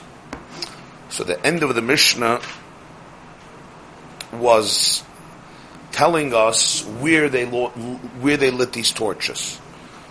And basically, he enumerated five mountains. The first one was Hara Mishcha, Hara Zeisim, the Mount of Olives. And then they saw it on a mountain called Sratva. And then they saw it on a mountain called Grufina, that's number three. They saw it on a mountain called Chivron. And then Beis Bilton, that was the fifth. Beis, Beis Bilton, he would wait with the torch until he finally saw that the Jews in the diaspora and the Goyla, meaning in Babylonia, it looked like a bonfire. Because once it hit there, once they saw it over there, everybody lit flames, as the Gemara is going to explain. So that was the last location, Beis Bilton. So we have five locations, five mountains within Eretz Yisrael from where they began, right near Yerush- in Yerushalayim, which is Harazesim, and then they went off further and further. So the Gemara is now going to discuss this. Mishnah said, from where would they light these torches? So we'll we have Mehara Mishcha to Srat, Vasrat for Grufin, and Grufina to Chivron, Chivron Beis Bilton, and then Ume Beis Bilton. The Mishnah says, Lo Zozum Misham, they did not move from there. He would rather wave the flames, the torch. He was Moilichel maybe, he would wave it back and forth and up and down until he saw the entire diaspora, Kimaduras Eish, it seemed to him, to the man holding the torch, up on the mountain of Beis Bilton like a bonfire. Frag the Gemara, my Beis Bilton. What is this place called Beis Bilton? Amarav. So Rav said, Chav Gimel Amad Beis in the top, Zubiram. This is the location today known as Biram. So the Sifsei Chachamim writes that the Mishnah, the Gemara doesn't ask about the other places. Sratva, Garfina, Chivra. Now, Harazay, Zeisim, Hara Mishcha, we all know where that is. Right? People go there till today. The east of Jerusalem. You go to the Harabayas, right? The east of the Harabayas, you'll see, you go east and you meet Harazesim. But the Gemara doesn't even ask on the other three places. Not Sratva, Grufina, and Chivra. The answer is, as Chachamim says, because probably their names remained intact in the, na- the time of the Gemara. So there was no question, my base, uh, any of these mountains. But Beis Bilton, apparently the name was changed. So when the Gemara was addressing the Mishnah, they already didn't know what Beis Bilton is. So they asked, what's Beis Bilton? So Rav said, it's the location called Biram. Sag the Gemara weiter, my Goyla. What do we mean by Goyla? It says that in Beis Bilton he would see Roya Kol HaGoyla, he would see the whole exile. What do you mean the whole exile? What did he? What's the mean? Huh? Yeah, the whole world. But what's the whole everywhere out of Eretz Yisrael? Amar Rabbi Yosef. In other words, it can't mean that he saw mamish the whole, even the whole country of Bavel, the whole Babylonian country, which would be present day Iraq, right, and could be even parts of Iran. He saw the whole thing from Beis Bilton. I mean, that would be impossible. Amar Rabbi Yosef. Rabbi Yosef said, Zu Pumbedissa. It's referring to a particular city in Bavel, which is the city of Pumbedissa. In other words, Goyle can't mean he saw the whole country of Bavel, the whole Babylonia. He saw Pumbedissa. So basically, until Pumbedissa he could see. Pumbedissa today is associated, it's near this city, uh, Fallujah in Iraq. Right? Fallujah, Iraq, a lot of action there. So that is associated either with or right near Pumbedissa. Nardo further east. Further east. Nardo was further east. Pumbedissa is closer east. And I mean closer west. In other words, closer to Eretz Yisrael. Thank you. Which which was the which was the biggest? Pumbedissa. Pumbedissa, yeah. And Pumbedissa was the main center, so to speak. The main center. Jews lived everywhere. Right. So the main center of Jews in Bavel was Pumbedissa. Because And it was, Pump- it was closest. it was closest, closer to Eretz Yisrael, right? So when you're going from Eretz Yisrael, you to, to reach Iraq, to reach present-day Iraq, you have to go east, of course, and also north. Parts of Iraq are parallel to Eretz Yisrael. If you just go east, you'll hit Iraq. But parts of it are north, north Eretz Yisrael. So what happened during the Golos? They took him out of Eretz Yisrael, right? They brought him. and They stopped. This is the first rest area. They stopped and let him off. Or it's, they went right. there. He went. Yeah, I'm sure they dispersed. Yeah. I understand, but if the bulk of them now were Medisa, how did that happen? The first armies in the first stop, okay, Medisa, you know, ninety percent off. You go right to the not go wherever else they're going. It's a minority. It's not sure that they. they took them. This was in, in this was Nebuchadnezzar, right? The rich said becomes expensive. No, uh, that's not how they look at Medisa. It's only the city that's close to Israel. Yeah, this first time. Uh, on the way out. Yeah, Baghdad is more east. Right. In other words, further from Eretz Yisrael. Eretz Yisrael is, of course, west from Bavel. Pumbedissa is closer. Pumbedissa is west from Baghdad, so closer to Eretz Yisrael. Also, I'm running the invasion, west from the Euphrates, ri- west from the Euphrates River as well. West from the Har Pras, and of course west from the Chidekel, which is the Tigris River. Today, what border is that? Well, you have to get through Syria. You have to go through Syria. right? Syria. Syria. So when you go east and north from Eretz Yisrael, you hit Syria. It's not that Right. And then from Syria, you go to uh, so, to Iraq, Yeah, and then Iran. So the biblical Eretz Yisrael. Syria was here also. Yeah, of course. Listen, the promised Avram Avinu was till the Euphrates River, Ad Hanar Hagadol Nahar Pras, So all the way to uh, Iraq. So, they didn't go Syria. They didn't go. They didn't have to. They had a light. Well, probably it was somewhere in that area. Yeah, I'm saying at the, I'm saying the edge, the edge of Eretz Yisrael to be able to see Pumbedissa. The Pumbedissa would be able to see them. No mountains there. Huh? No mountains there. Know what? The mountains, mountains. Yerushalayim, Haram, so the mountains, block. I guess from Beis Bilton there was a view to uh, Pumbedissa. Was it a map? Does it have it on the map? Do we know where Base it's, built-in. Do we know where it's best Biram. now? Maybe it's right there, but it's in Syria. Beis Bilton Jerusalem. It's closer to Iraq, yeah. In other words, you went through Eretz from Yerushalayim, you went up, you went up north, you went east, right? And at some point was Beis Bilton over there. It was Lav Dafka in the territory that we call Yeah. today Eretz Yisrael. Maybe it's It could have been much what we call further. Syria now. Syria. Yeah, I'm saying it was not necessarily in our territory what we call Eretz Yisrael today, Israel today. Shkoshai Eretz Yisrael. Like he's not Gers that like it's Mashmakais from Eretz That it's from Yisrael. Eretz Yisrael. They say, I don't know Because all these places are Eretz Yisrael. The Tosis is when he goes, Mashmakais should be in Israel. What does that mean? It's Mashmakai. Is it or is it? No, in other words, it seems like all the mount. Tosfos is saying that all the mountains seemingly were in Eretz Yisrael. Hmm. I think that's his point. It wasn't outside already of Eretz Yisrael, like in Bavel, like in Bavel or in Syria. But again, what we're calling Eretz Yisrael here is, remember, in times of Tosfos, Jews didn't rule over Eretz Yisrael. The times of the Gemara, Jews didn't rule over Eretz Yisrael.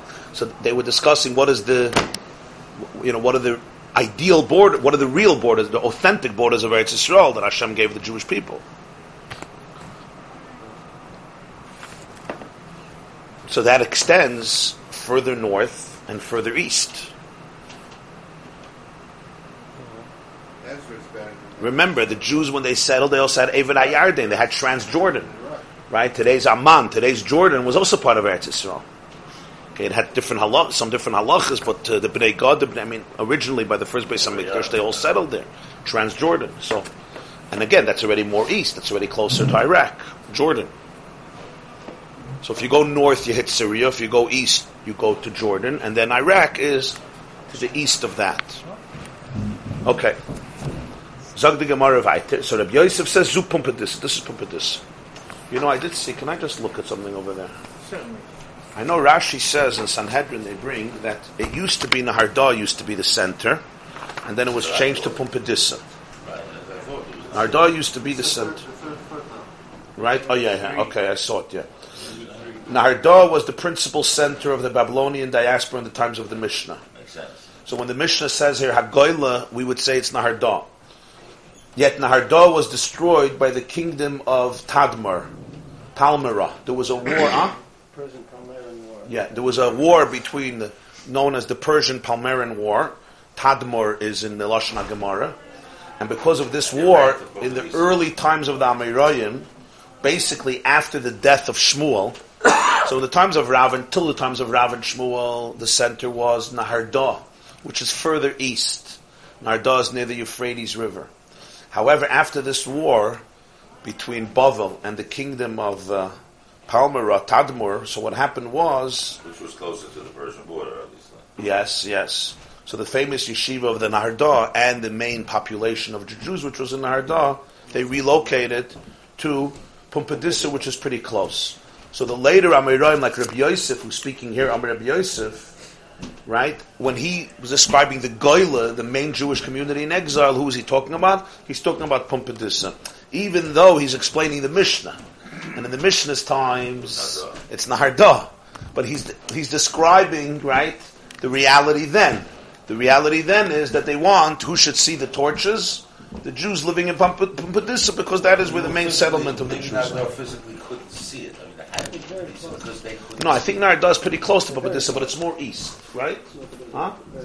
Pumbedissa is associated with Fallujah, but Nahardah is more east than Pumbedissa. Huh?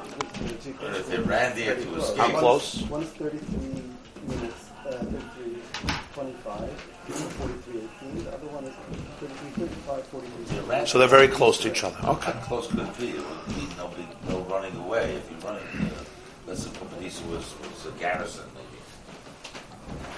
Sag the Gemara weiter. Ton, uh, we learned a Braise, Micah Medura says, what does it mean that he saw the whole diaspora as a f- bound fire? It obviously can't mean literally that everything was up in flames. Tana, we learned in a Braise, uh, what it means is kol echad ve'echad. Every individual living in Pumbedissa who saw the torch from Beis Bilton, noitel avuka b'yadeh, would take his own torch in his own hand, v'oila l'reish gagoy, and ascend to the top of his roof and wave it. And then when his neighbor saw it, he brought his torch up onto the roof. And so, all the Jews in the city were basically on their roofs with bonfires. So if you're looking from a distance, the whole Pumbedissa is literally on fire, so to speak. Must have been very spectacular. Yes. Yeah, so the, the whole Megoil is Kimidura Sage. It's like one big bonfire. Tanya, we learned a Braisa. Uh, Reb Shimon ben Elazar, Omer, Reb Shimon ben Elazar says, our Mishnah enumerated every mountain where they lit a torch until the Jews of Bavel it. And once the Jews of Bavel it, you were good to go. Now, of course, once Pumbedissa was on fire, places closer to Pumbedissa or further from Pumbedissa also it, so they also knew. Right, so we understand that the news traveled fast, and of course, the great advantage was that everybody knew when Rosh Chodesh was, and everybody knew when Yom Tov was. On the same night.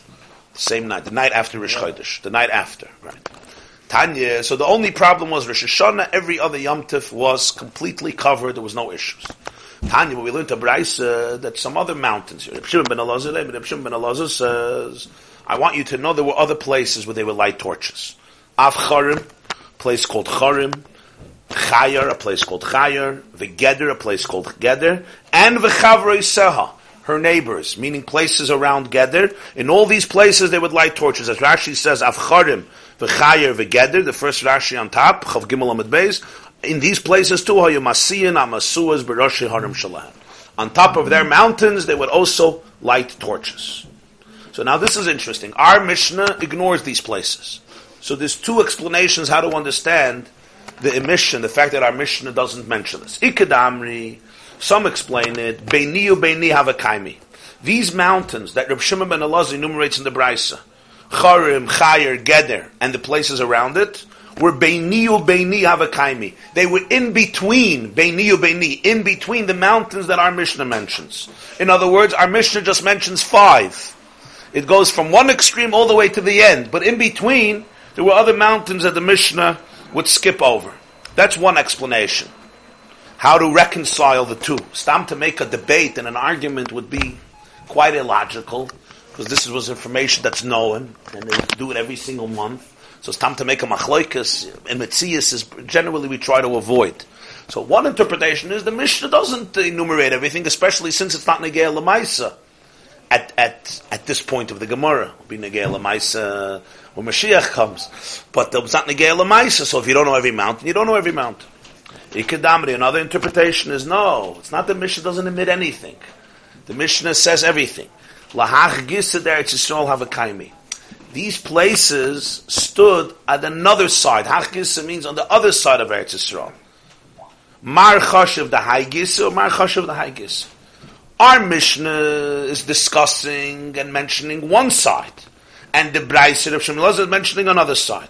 Meaning, the border of Eretz Yisrael that's facing Babylonia, right, exists in two planes. On the, on the eastern side, and then on the northern side. So therefore, because remember, Iraq, present day Iraq and Iran are east from Eretz Yisrael, but they're also north from Eretz Yisrael. They go up north. So therefore, he says, one, the Tan of our Mishnah is counting them from one side, and the Braisa is counting them from the other side.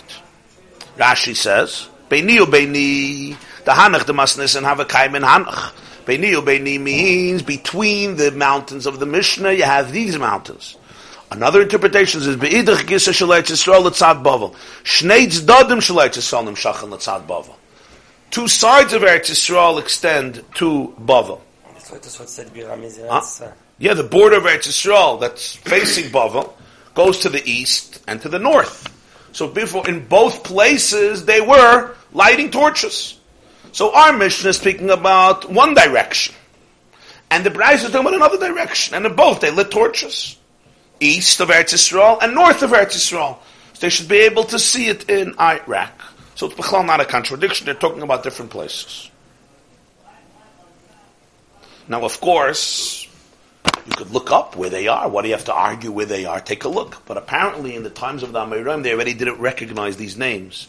Not Charim, and not Chayr, not Geder. So they didn't know. They couldn't know if these are in between the mountains that the Mishnah discusses, or they're not in between these mountains. They're actually on the border of Eretz Yisrael, but a different border. That's why you can have a machlaikas. I that's what it says. Amr Rabbi Yochanan, Rabbi Yochanan said, kol achas va'achas, between each ones of the mountains in the Mishnah, shmoina parsayas. You have eight parsa. Between, the Mishnah mentioned five mountains, right? You remember. So between each one, Rabbi Yochanan said, you should understand the distance. The distance was eight parsayas. A parsa is basically 8,000 amas. Generally, a parsa, we always say, is four mil. In Gemara terminology, it's four mil. A mil is 2,000 amas. An amma is approximately between a foot and a half and two feet. Depends how you measure it. There's arguments about the measurements. So a parsa is four mil. A mil is 2,000 amas. So therefore, basically, a parsa is 8,000 amas. That's what it is. Parsa is four mil, and each mil is 2,000 amas. A parsa is 8,000 amas. Eight parsayas, therefore, if a parsa is 8,000 amas, so 8 times 8, right, would be 64. Ms? 8 times 8. So 8 parsayas would be 64,000 amas. So Rabbi Yochanan says between one mountain and another mountain, you have 64,000 amas. No, we had five mountains, and between each mountain, Rabbi Yochanan says you have eight parsayas.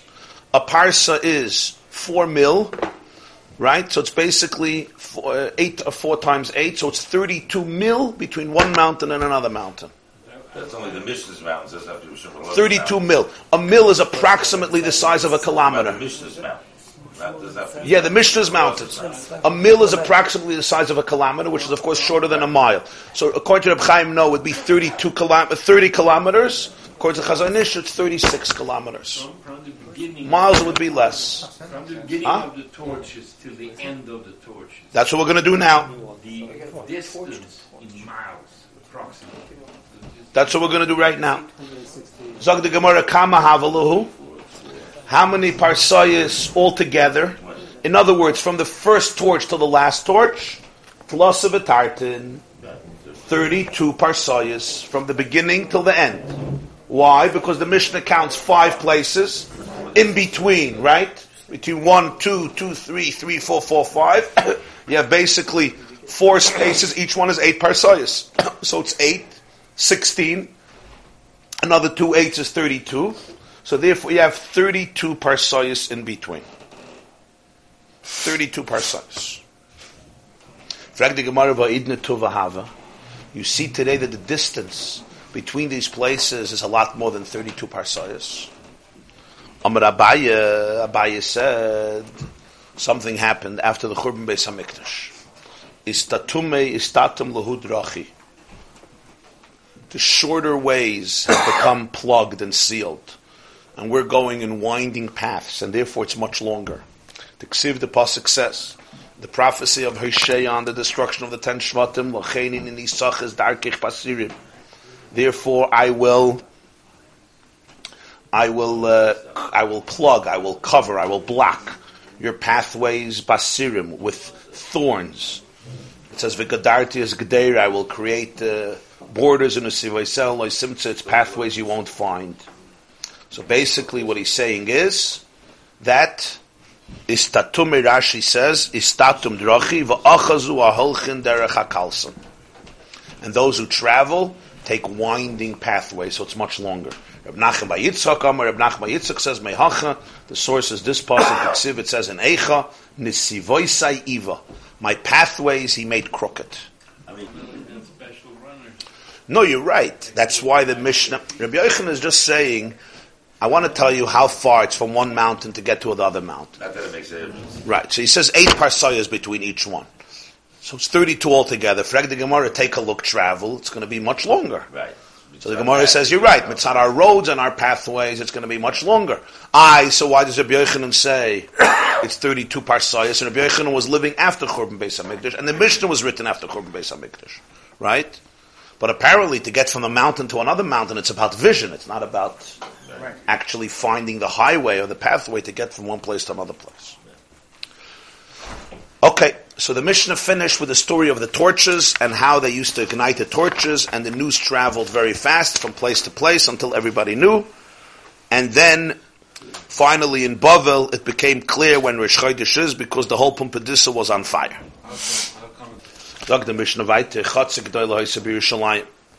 There was a, gr- a grand, a large courtyard in Jerusalem, Obeis Yazik Hoysa Nikras. The name of this courtyard was called Beis Yazek, which the Gemara is going to explain why it was named this way. The house of Yazek. Ulasham Kola Edim. All the witnesses who arrived to testify about the new moon used to gather and stay in this courtyard. Sham. This was the place where Beis Din would investigate their testimony. Lehem. And Beis Din would arrange for them huge feasts, huge meals. B'shvil Shiyir Gilin Lavai. To make it an attractive place to come. They wanted witnesses should be accustomed to come. And they knew that there is a great meal. Even though to come and testify for the new moon is a mitzvah, to the point that you're allowed to desecrate Shabbos to come, so it's obviously a big mitzvah. Nonetheless, there was also a material incentive, This is what you call it. in addition to the mitzvah. That you have to put food, you have to put food. Shabbos, Yeah. but they don't have to come. You can have everything nice and good, but you need the food. So they had to make more sudas to be mechav of the mitzvah, to make it more cherished by the witnesses, and therefore people would want to come. This was all in the chutzah of Beis Yazik. This is where they would have the big meals. The Mishnah says, "Berishayin in the beginning, loy hoyu zazen misham kol hayoyim." The witnesses who came on Shabbos, so when they would arrive to that courtyard in Yerushalayim and Beis Yazik, they would not go from there. They would not leave there all day. We'll see in a moment why. Hisker Rem Gamliel Azaken, Rem Gamliel the elder. He's called Rem Gamliel Azaken. right. Instituted Shiyu Mahalchin Alpayim Amal Ruach. They should be able to move around outside, throughout Yerushalayim and outside of Yerushalayim, 2,000 amas in every direction outside of Yerushalayim, all four directions. So let's see, outside of Yerushalayim. So Rashi explains, Rashi explains. Chotze G'doyla Isa B'Yerushalayim B'kol Edem Eskansim B'yoyim HaShabbos Shechilalu Elohayit. Rashi says when we say all the Edom gather there and remain there, yeah, that was the place. But it's speaking about specifically on Shabbos, when the witnesses desecrated the Shabbos to come from a far distance and testify, they would go to that courtyard. They wouldn't move from there. Why? Because they left Chum Shabbos. The halacha is as follows. There is a Tchum Shabbos. I leave my city, let's say. You're allowed to go from your house, you're allowed to travel in the whole city. But once you leave the city, you have 2,000 amas in each direction. 2,000 amas is permissible. Let's say around 3,000 feet or a little more. I reach that border, that's called Tchum Shabbos. If I stay there, great. What if I violate the halachas of Tchum Shabbos and I go out? Even if I did it with permission, once I reach my destination, the halach is ein le'el adal amas. For the rest of Shabbos, I can only remain within an area of four cubits, around six or eight feet. So therefore, these people, even though they were allowed to go outside of Tchum Shabbos, because you're allowed to be Mechal Shabbos, huh? Eid of Tchumen. An Eid of Tchumen allows you to extend the area you go. So let's say before Shabbos I put a meal at the border of the city, 2,000 amas at the border, right? So on Shabbos I could walk 2,000 amas to my meal, and then from my meal I have another 2,000 amas. In other words, it's as though I rested in that place Friday night when Shabbos came in, so I could now walk 2,000 amas from there. So it can extend it. But here that wouldn't help. That wouldn't help. You're talking about huge distances. They're coming from all over Eretz Yisrael. The Eid of Tchumen wouldn't help, right? So therefore, they were Mechal Shabbos. They were allowed to be Mechal Shabbos. But once they came to the Chutzner, they had to remain in their Dalar Amas. But what do I mean in the Dalar Amas? The Dalar Amas, they couldn't leave. Oh, so says the whole chutzah is like- Okay, one second. So that's what happened. Reb Gamliel Hazakin changed that. He changed it. Even though halachically, when you go Shabbos outside of the Tchum, you can't go outside of the four Amas. Now, when we say outside of four Amas, that means only if you're in the outside, for example, in the wilderness. Yeah. Here, where they're in a courtyard, four Amas doesn't mean, huh? Yeah. Four Amas means the whole chutzah. They can go in the whole chutzah because it's mukaf mechitzas. It's with. So it didn't mean they didn't move. They couldn't move outside of two feet or four feet, six feet. It meant they couldn't move outside of the chutzah, roaming Yerushalayim. But in the chutzah, they could go around. That's why it says chutzah g'doyla. It was a big chutzah. So it's not like... Oh, so Tosfos asks a question, L'chayra Yerushalayim was mukaf mechitzas. So what do you need a chutzah? In other words, the whole Yerushalayim. So Tosfos answers, okay, we'll, we'll learn in Tosfos that this is already after Yerushalayim was breached. This Mishnah was written after Yerushalayim was breached. We'll see in a moment. So therefore, once they go into this place of the mechitzas, the whole place is called, is, is, is, is for Amos, and they could walk there. Rem Gamliel Hazakin instituted something new. Now, we call him Rem Gamliel Hazakin because basically, there were another two Rem Gamliels after him. His descendants, there were another two leaders of the Sanhedrin also called Rem Gamliel. So that's why he's called the first one, the senior, the elder Rem Gamliel, is called Rem Gamliel Hazakin. He instituted that they should be able to go 2,000 Amos outside of Yerushalayim in every direction as though they lived in the city. Remember, if somebody is, lives in a city when Shabbos comes in, So then the whole city is Arba Amas. The whole city is called four Amas. And then they could go the whole city, plus they could go another 2,000 Amas outside of the city. So these people who left the Tchum and went out of the Tchum with permission, so the Chachamim and Gamliel Azakin made a status that they have a definition of residents of Yerushalayim, people who were there before Shabbos. If they were there before Shabbos, you would let them travel in the whole city plus 2,000 Amas. That was the change that he made.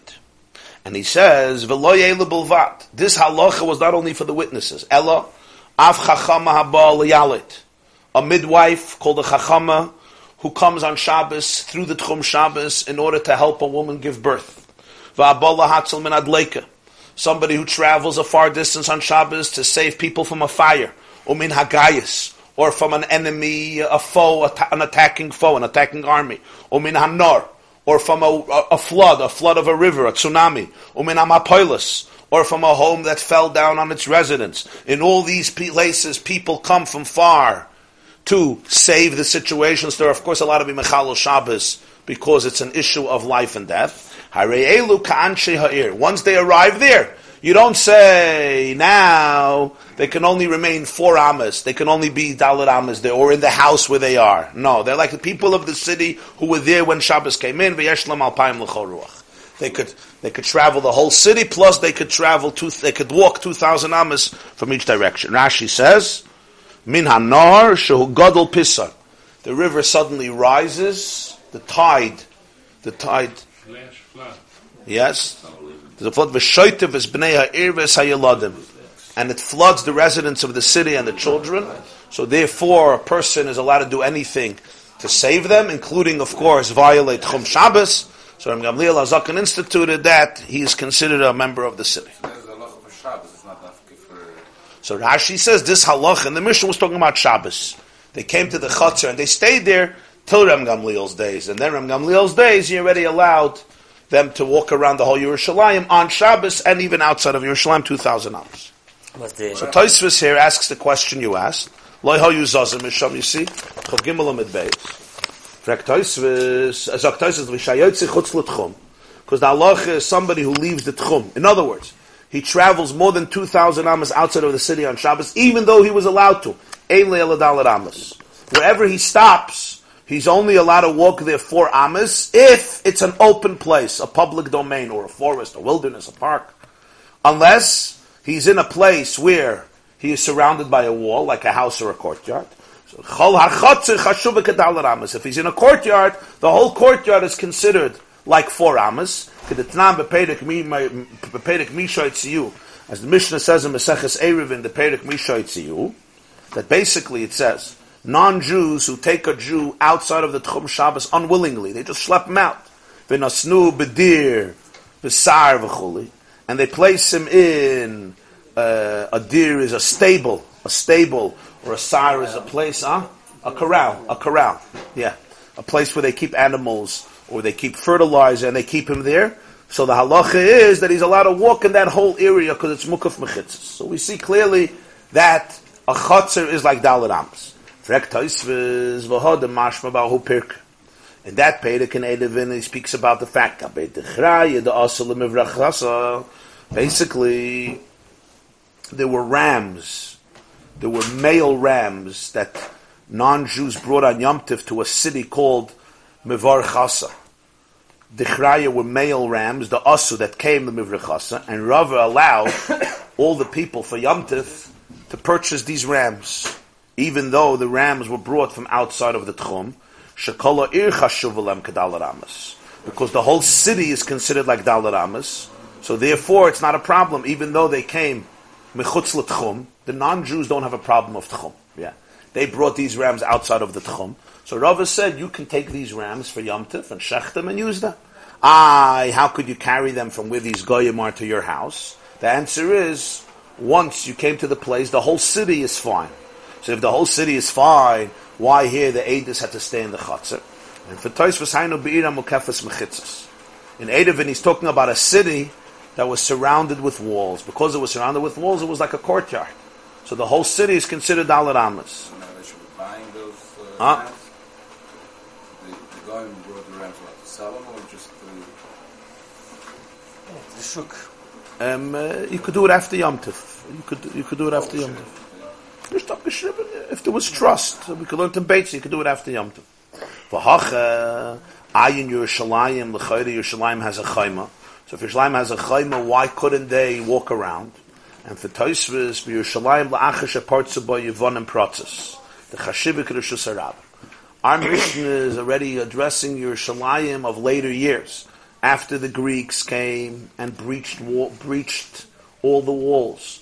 Once the walls were breached sufficiently, it was already considered a public domain. So it's not anymore a chotzer hamokefas, it's a. So once you pass, once you violate a Tchum Shabbos and you come into Yerushalayim, you can only walk Dalit Amos. Unless you're in a courtyard, you could stay in that courtyard.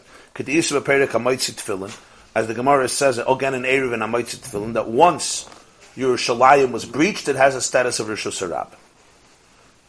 Mihu, but Toisva says, however, it's possible that it's not so simple. Maybe you don't need the city to be walled in order to let a person walk through the city the Ashkechan, we find a situation, ir the chashuva kedalaramas af beloy mechitzas. We have a situation where a whole city is considered like four cubits, even without walls. So it's possible, maybe, to say that even without walls, a city should be called Alaramas. Where do we see this? Again, in Masechta Eruvin, the Pedek of Ketzad Ma'abrin, he says there, Noisen Karpuf le'ir. A person is allowed to walk from his city to another city as long as between the two cities there's less than 2,000 amas. And those 2,000 amas you don't measure from the edge of the city. Rather, you give a karpuf. A karpuf would be an extra enclosure, an extra piece of territory that's not settled. It's called a karpuf. As long as it's 70, around 70 amas outside of the city, and from there you measure. You don't have to measure mamish from the border of your city, 2,000 amas, and if the other city is a little further, you can't walk there. You can give yourself a little extra, it's called a karp of 70 amas, like a, a extra territory at the edge of the city, and from there you start measuring. If there's no 2,000 amas from after the karpif till the other city, then you're allowed to walk. Oitnan, we also learned in the Eruv, in Anois and Eruv, if somebody puts his Eruv tchumen, in other words his bread, he puts it betoich ibura shalir. Toich means within the pregnancy of the city, which means he goes outside of the city and he puts it at the end, let's say, of 70 amas from the city. He didn't do anything. You know why? Because from there he could walk anyway. If you put your, the point of the Erev is put it at the end of 2,000 amas. You put it at the end of 70 amas. You didn't accomplish anything because there you could walk anyway from. As we said, we give you a little extra, extra from the city. What does it seem from here? It seems that the whole city is considered a Rosh Hashanah even without a wall. Because we're measuring 2,000 amas from Ibur Shalir, from the edge of the city, which is 70 amas. Yeah. Now, it doesn't mean that the Ibur Shalir is within the Chayma of the city. Right. It doesn't mean it's in the Chayma of the city. It's talking about outside of the city. Uh, right. In terms of Tchum Shabbos, that means even if the city has a wall, we're still giving you an extension to the city. We're not saying that this is inside the wall of the city. This is outside of the city, and it's still considered as part of the city. So Taisva says, V'im, if you're going to compare this din of somebody who goes more than the Tchum on Shabbos to the din of somebody who's in a city, and the whole city is considered Rishus HaYachid, and you can even go to the Ibura Shalir, 70 Amas outside of the city, so if we're going to compare the two dinim, we're going to say that even somebody who leaves the tchum on Shabbos, you let him be in the whole city with the ibur, and it's all like dalar amas. So even without mechitzas, the whole thing could be considered dalaramas. In other words, in the city where you rested after you went through the tchum Shabbos, you violated the tchum Shabbos, we would allow you to walk in the entire city, plus in the Ibur of the city. If so, the witnesses would be allowed to walk in the whole Yerushalayim. And including even 70 Amos outside of Yerushalayim. Why? Because that would all be considered Dalad Amos, even if there's no Chayma. If that's the case, it would seem that according to this, Taisvus would have to argue, Taisvus would have to argue that this wasn't a problem. They were, they, didn't they do it so your trim starts after they were? Yeah, that's what he's saying. Even though there's no chayma. If, no If the chayma. Ibra is in the chayma, then it's not outside. Now, after you're in, the, you're allowed to walk in the Ibra was Outside of the city, se- around 70 yamas outside of the city. Yeah, but the 70 amas wasn't that you extend your your trim. Yeah. But once you already walked the trim, now you're in walking around. You also add that 70. Right. Yeah. Yeah. Yeah. I'm no worse than a resident of the city. No, we give 70 dollar amas, amas, dollar the- amas. that Dollar amas, right? that shouldn't- Somebody landed in the airport from This is the Shabbos. of the city. Yeah. I just see one thing. I just want to see one Why And is it beyond, the and beyond the right, that's the end of the area where it's going to begin. We have to count 2,000 hours. So the dollar, but the dollar amas that you walk around is not about the trim anymore. It's about your allowance of Right, that, movement. you know, that's So why you add the 70? Uh, That's what he did. It was second that you had to give him extras. give them extras weird. Whatever a resident of the city would have, that's what they got. Nein, war ein Mistake on Shabbos. That is no called worse than anybody else. In der Albanien, sind. So it's with the second. So you have, you have it You can live You have there. it from the other. I would Even go You have it from the other in the city. from where you walk. You have the get out of 70. Now you have Still in the more city. the 70. No, where you walk, You you can have walk to from- get, from- So you get the Jeff. 70. You add the 70 over there too. You can have 170. And between houses you all the add time. after it's just around. Yeah. That's where you add Yeah. 70. Right. So now, if what what it's, according to this, Tosfos is saying that when the Mishnah says "Lohayu Zazin Misham," it doesn't mean the courtyard. it means the whole Yerushalayim, There you go. the whole city, the whole Yerushalayim. That's what it would mean. Ram Gamliel only allowed them to go two thousand amas outside of Yerushalayim, but they can actually go according to Locham. This is a whole different interpretation. Not like Rashi who says Dalit Amas, and here would be the courtyard, and Tosfos says because Yerushalayim was a public domain because it was breached. Another interpretation is even if it was a public domain, it's possible that the whole city would be would be permissible. Maybe this Gemara just clarifies now one point. Very Sag the Gemara, Boyalahu, they asked a question. Beis Yazek or Beis Yozek? We say Beis Yazek or Beis Yozek? How do you pronounce it? What's the question? Beis Yazek Danan. Do we have to pronounce it Beis Yazek? V'lishna Mal Yehu. And it's a positive lashon. It's a positive term. The ksiv, the pasuk says, "Vayaskeyu, vayisaklehu." A pasuk in Yeshaya Hanavi.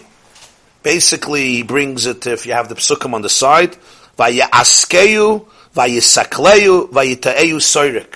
The Navi Yeshaya is talking about a vineyard that the Jews are compared to, and it says, Hashem says, the Kerem Hoyel Ididi, my my uh, my my friend had a vineyard. Vaya askeyu, vaya sakleyu. Means he surrounded it with a fortress. Iska in Aramaic is a ring, just like a ring surrounds the finger. Vaya askeyu means you surrounded the vineyard with protection. Vaya sakleyu means you removed all the stones over there. So yazik would be a positive expression. Rashi says, Sigoy begeder avonim savav savav. He made a fortress, a fence around the vineyard with stones in a circle like a ring. That's Vayaskeyu. That's Beis Yazik. So Beis Yazik is a beautiful courtyard that is protected around and around with a wall. That's why it's called Beis Yazik. Oidilme Beis Tanan. Maybe the word is Detzaro. It's actually, uh, it's a, it's a negative term. Kediksiv, the Pasuk says, by Yirmiyahu Asur Ba'azikim. He was arrested ba'azikim, in chains, in shackles. What would be the connection here? Rashi says, listen to Tzar al Shem Sha'asurin Ki'ilu Bezikin. It's like they're chained and shackled. Shein Zazim Misham Kalayim. You don't let them move from there all day. So therefore they're chained down. So either it was called Beis Yazek because of the Shmira, because it was a protected chotzer. I guess nobody could come in to steal all the sudas. The food is for them. Or Beis Yazek, it was a place of chains because they had to stay there a whole Shabbos till Mitzvah Shabbos. Amar Abaye, Abaye says, Toshma, come in here. The same Mishnah says, Sudas G'daylis Hayoisim Lam Shem Geshigim Lava. They used to make major feasts. They used to make major feasts. Akrashi Alma, you see, Lo Havalu Tzara. There was obviously no aggravation there. Why are you calling it Beis Yazik? They were chained, but there was full of food there. So who wants to leave? So therefore, there was no tsar. So the Gemara, no, dil metarti avavdi behu. Maybe both things were true. On one level, there was a tsar because they were chained up. On the other level, they made sudas in order to alleviate the distress. In other words, could be because they were in distress, they made the sudas. Taka the Mishnah says they made the sudas. They should come back. But lav davka, lav davka doesn't mean they weren't stuck there on one level. Could be they were stuck and there was sudas. Huh? Ah? What? Maybe it's just a way of saying that. You have to, stay the two interpretations. What was Abaye thinking? Abaye was thinking what? If you're having simcha from the Sudas Dolos, it takes away the other tsar. Huh? It takes away the aggravation. The Mara says, Lav Dafka. No, it Could still exist. gets up to the Amid Yishul, yeah? He- he cracks, it's like Michigan. You have a kiddush afterwards, you forget about that. You know, you're not thinking about that. That happened for Shalom. Kiddush Baluga. That's a shalom. Not a Shalom, sorry, Shvius in the morning that happened. Oh, I like about feeling young. Uh, But there's nothing to drink, that was the problem. Nothing. Let's just do fast Taisvis here. It's a very interesting ha'ara he makes. Oidil Malishna the Tzara. So he quotes Rashi, Pirish Bekuntris. Mishum Shal Shem Shasurin Kilu Bezikin, Einam Mizazim Mishum Kolayim Kulei, because they're like in chains. V'hainu koidim de iskirim Gamliel Shem Halchin Apayim Am L'chol Ruach. Obviously, it's before Reb Gamliel instituted that they could walk the whole Yerushalayim plus 2,000 Amos, because they're not stuck. So that's why it was called Beis Yazik for the time before. The Kasha, my Maisi, what's the raya of Abaye? There was no aggravation. Misudik because they were great sudas. Al Chaydim Reb Gamliel Hachiyava. This is obviously before the Takon of Reb Gamliel. Because they can't move. So what does that do with Sudas Gdoilis? What does it do with Sudas Gdoilis? In other words, if it's Takon of, once after the Takon of Reb Gamliel, then you don't need Sudas Gdoilis. They're free. Yeah? We're talking about before the Takon of Reb Gamliel. They, they can't budge. So what does it help with the Sudas Gdoilis? So Toysva says, so Pashtus you learn, the way you learn Rashi is that the Sudas Gedoilas we thought alleviates, so to speak, the pain of the shackles. You take a stock, but you can eat all day, right? That's what the Havamin. But Toysva doesn't understand, what's the Havamin and what's the Maskana. Just because there's food doesn't mean you're not chained. When you're stuck somewhere, you're stuck, right? You're stuck. So Toysva says, L'kach it seems a little different. The Meboyi lay, the Gemara is asking a question. I oisai makoim, is that place tsar lahem? If it was basically a narrow place, it was it was eng, it was fakvetched. Oy marvach, or it was very open. The courtyard open to other courtyard. It was just it was just a very open place. You weren't stuck with a bunch of people. Remember, you can have hundreds of people. It's not the sudas because there were big meals. It means it wasn't one courtyard courtyard was open to another courtyard and another courtyard, another courtyard. There was a smorgasbord here, a smorgasbord. That's the point. The Sudas Gdoilis is not the meals. It's a raya. It wasn't one meal. Sudois Gdoilis. There were big feasts. That means there were a lot of locations. It spread out to other courtyards, so people were not fakvetched in one place, in one courtyard with hundreds of people. Ve'im Taimar, that's what his raya is, Sudas Gdoilis. They're very different than Rashi. Very different. Rashi says, so there's G'daylas, al maloi havalu tsara. There was no tsar. He says, no, means tsar because there wasn't a small place. There were a lot of places to walk. V'im toima, are you going to ask, how can they go to other courtyards? Kivan the Isser Shabbos alai. Remember, they're coming out mechutz l'tchum. This is before Reb Gamliel's takana. How can they go from one eich yotzim mechutz l'chutzer? How can you go from one courtyard to another courtyard? L'chayri, you still have on Isser Shabbos, you can't go more than Dalit Amas. Via Shloimar, Kivan the Koidim, the parts of Yechem Lechas B'Chaleir. Since, as we explained before, before the Greeks breached Yerushalayim, they could actually walk in the whole city because the whole Yerushalayim is considered one house because it's a Rishus HaYachid. So Gam Atam Nifritza, even now when it was breached, ah, it wasn't completely breached. Even now that it was breached, is Kama Mevoyes V'Chatzeris, psuchim la'oisei chotzer, shoy rashoyin lahalach ben karba amas. Many alleyways and courtyards, exactly, were individually closed. And therefore they were open to that courtyard. So around, there could be like a whole area, say, of, of 50 courtyards and alleyways that were all surrounded by walls, so they could walk the karba amas. Just like an ear that's mukaf chayma. You could walk in the whole city, right? Even if though you came outside of Tchum Shabbos. you can go the whole city. Here too, we're dealing with a city that was essentially surrounded by a wall. So there were breaches. So maybe the city you couldn't walk, but there were still areas where there was completely mukaf chaim, and therefore he says there was sudas gedolis. It means there was a lot of space. On this, the Gemara says. In other words, it could be that both were true. It's, it, it, the Gemara refutes this. Why does the Gemara refute it? Because it could be both are true. In other words, there were still big meals, yeah, but it was still tight. Doesn't mean necessarily that the big meals were so expensive everywhere. Yazik is, is also the lotion of uh, damage. That's the lotion avocados where the sudas. No, that's hezek. You mean hezek? It's not from the same. Uh, No, no, no. Why Reb Gamliel was martyred it? Poshet. The witnesses wouldn't come. They- they- food alone, they come. he realized they're not going to come. Reb Gamliel Azakin realized if he doesn't do this, they're not going. They're going to stop coming. They're going to come Shabbos. They're going to be locked up a whole day. They don't want it. They don't want to be in a chutzner a whole day. People want to walk around. People want fresh air. So he realized, just like you're allowed to be Mechalel Shabbos to come, if he's not going to let this, they're going to stop coming. So that's it. He and all these situations, a person is going to go on a fire, yeah, and then you're going to keep him stuck for Amos, a whole Shabbos. He came to save somebody. She came to be with a woman, yeah, and then she's going to be stuck in this house for the whole Shabbos. She's not going to come. She'll find excuses. She'll send somebody else. So Gamliel realized this is what we call in halacha tiru seifin mishum tchilasan.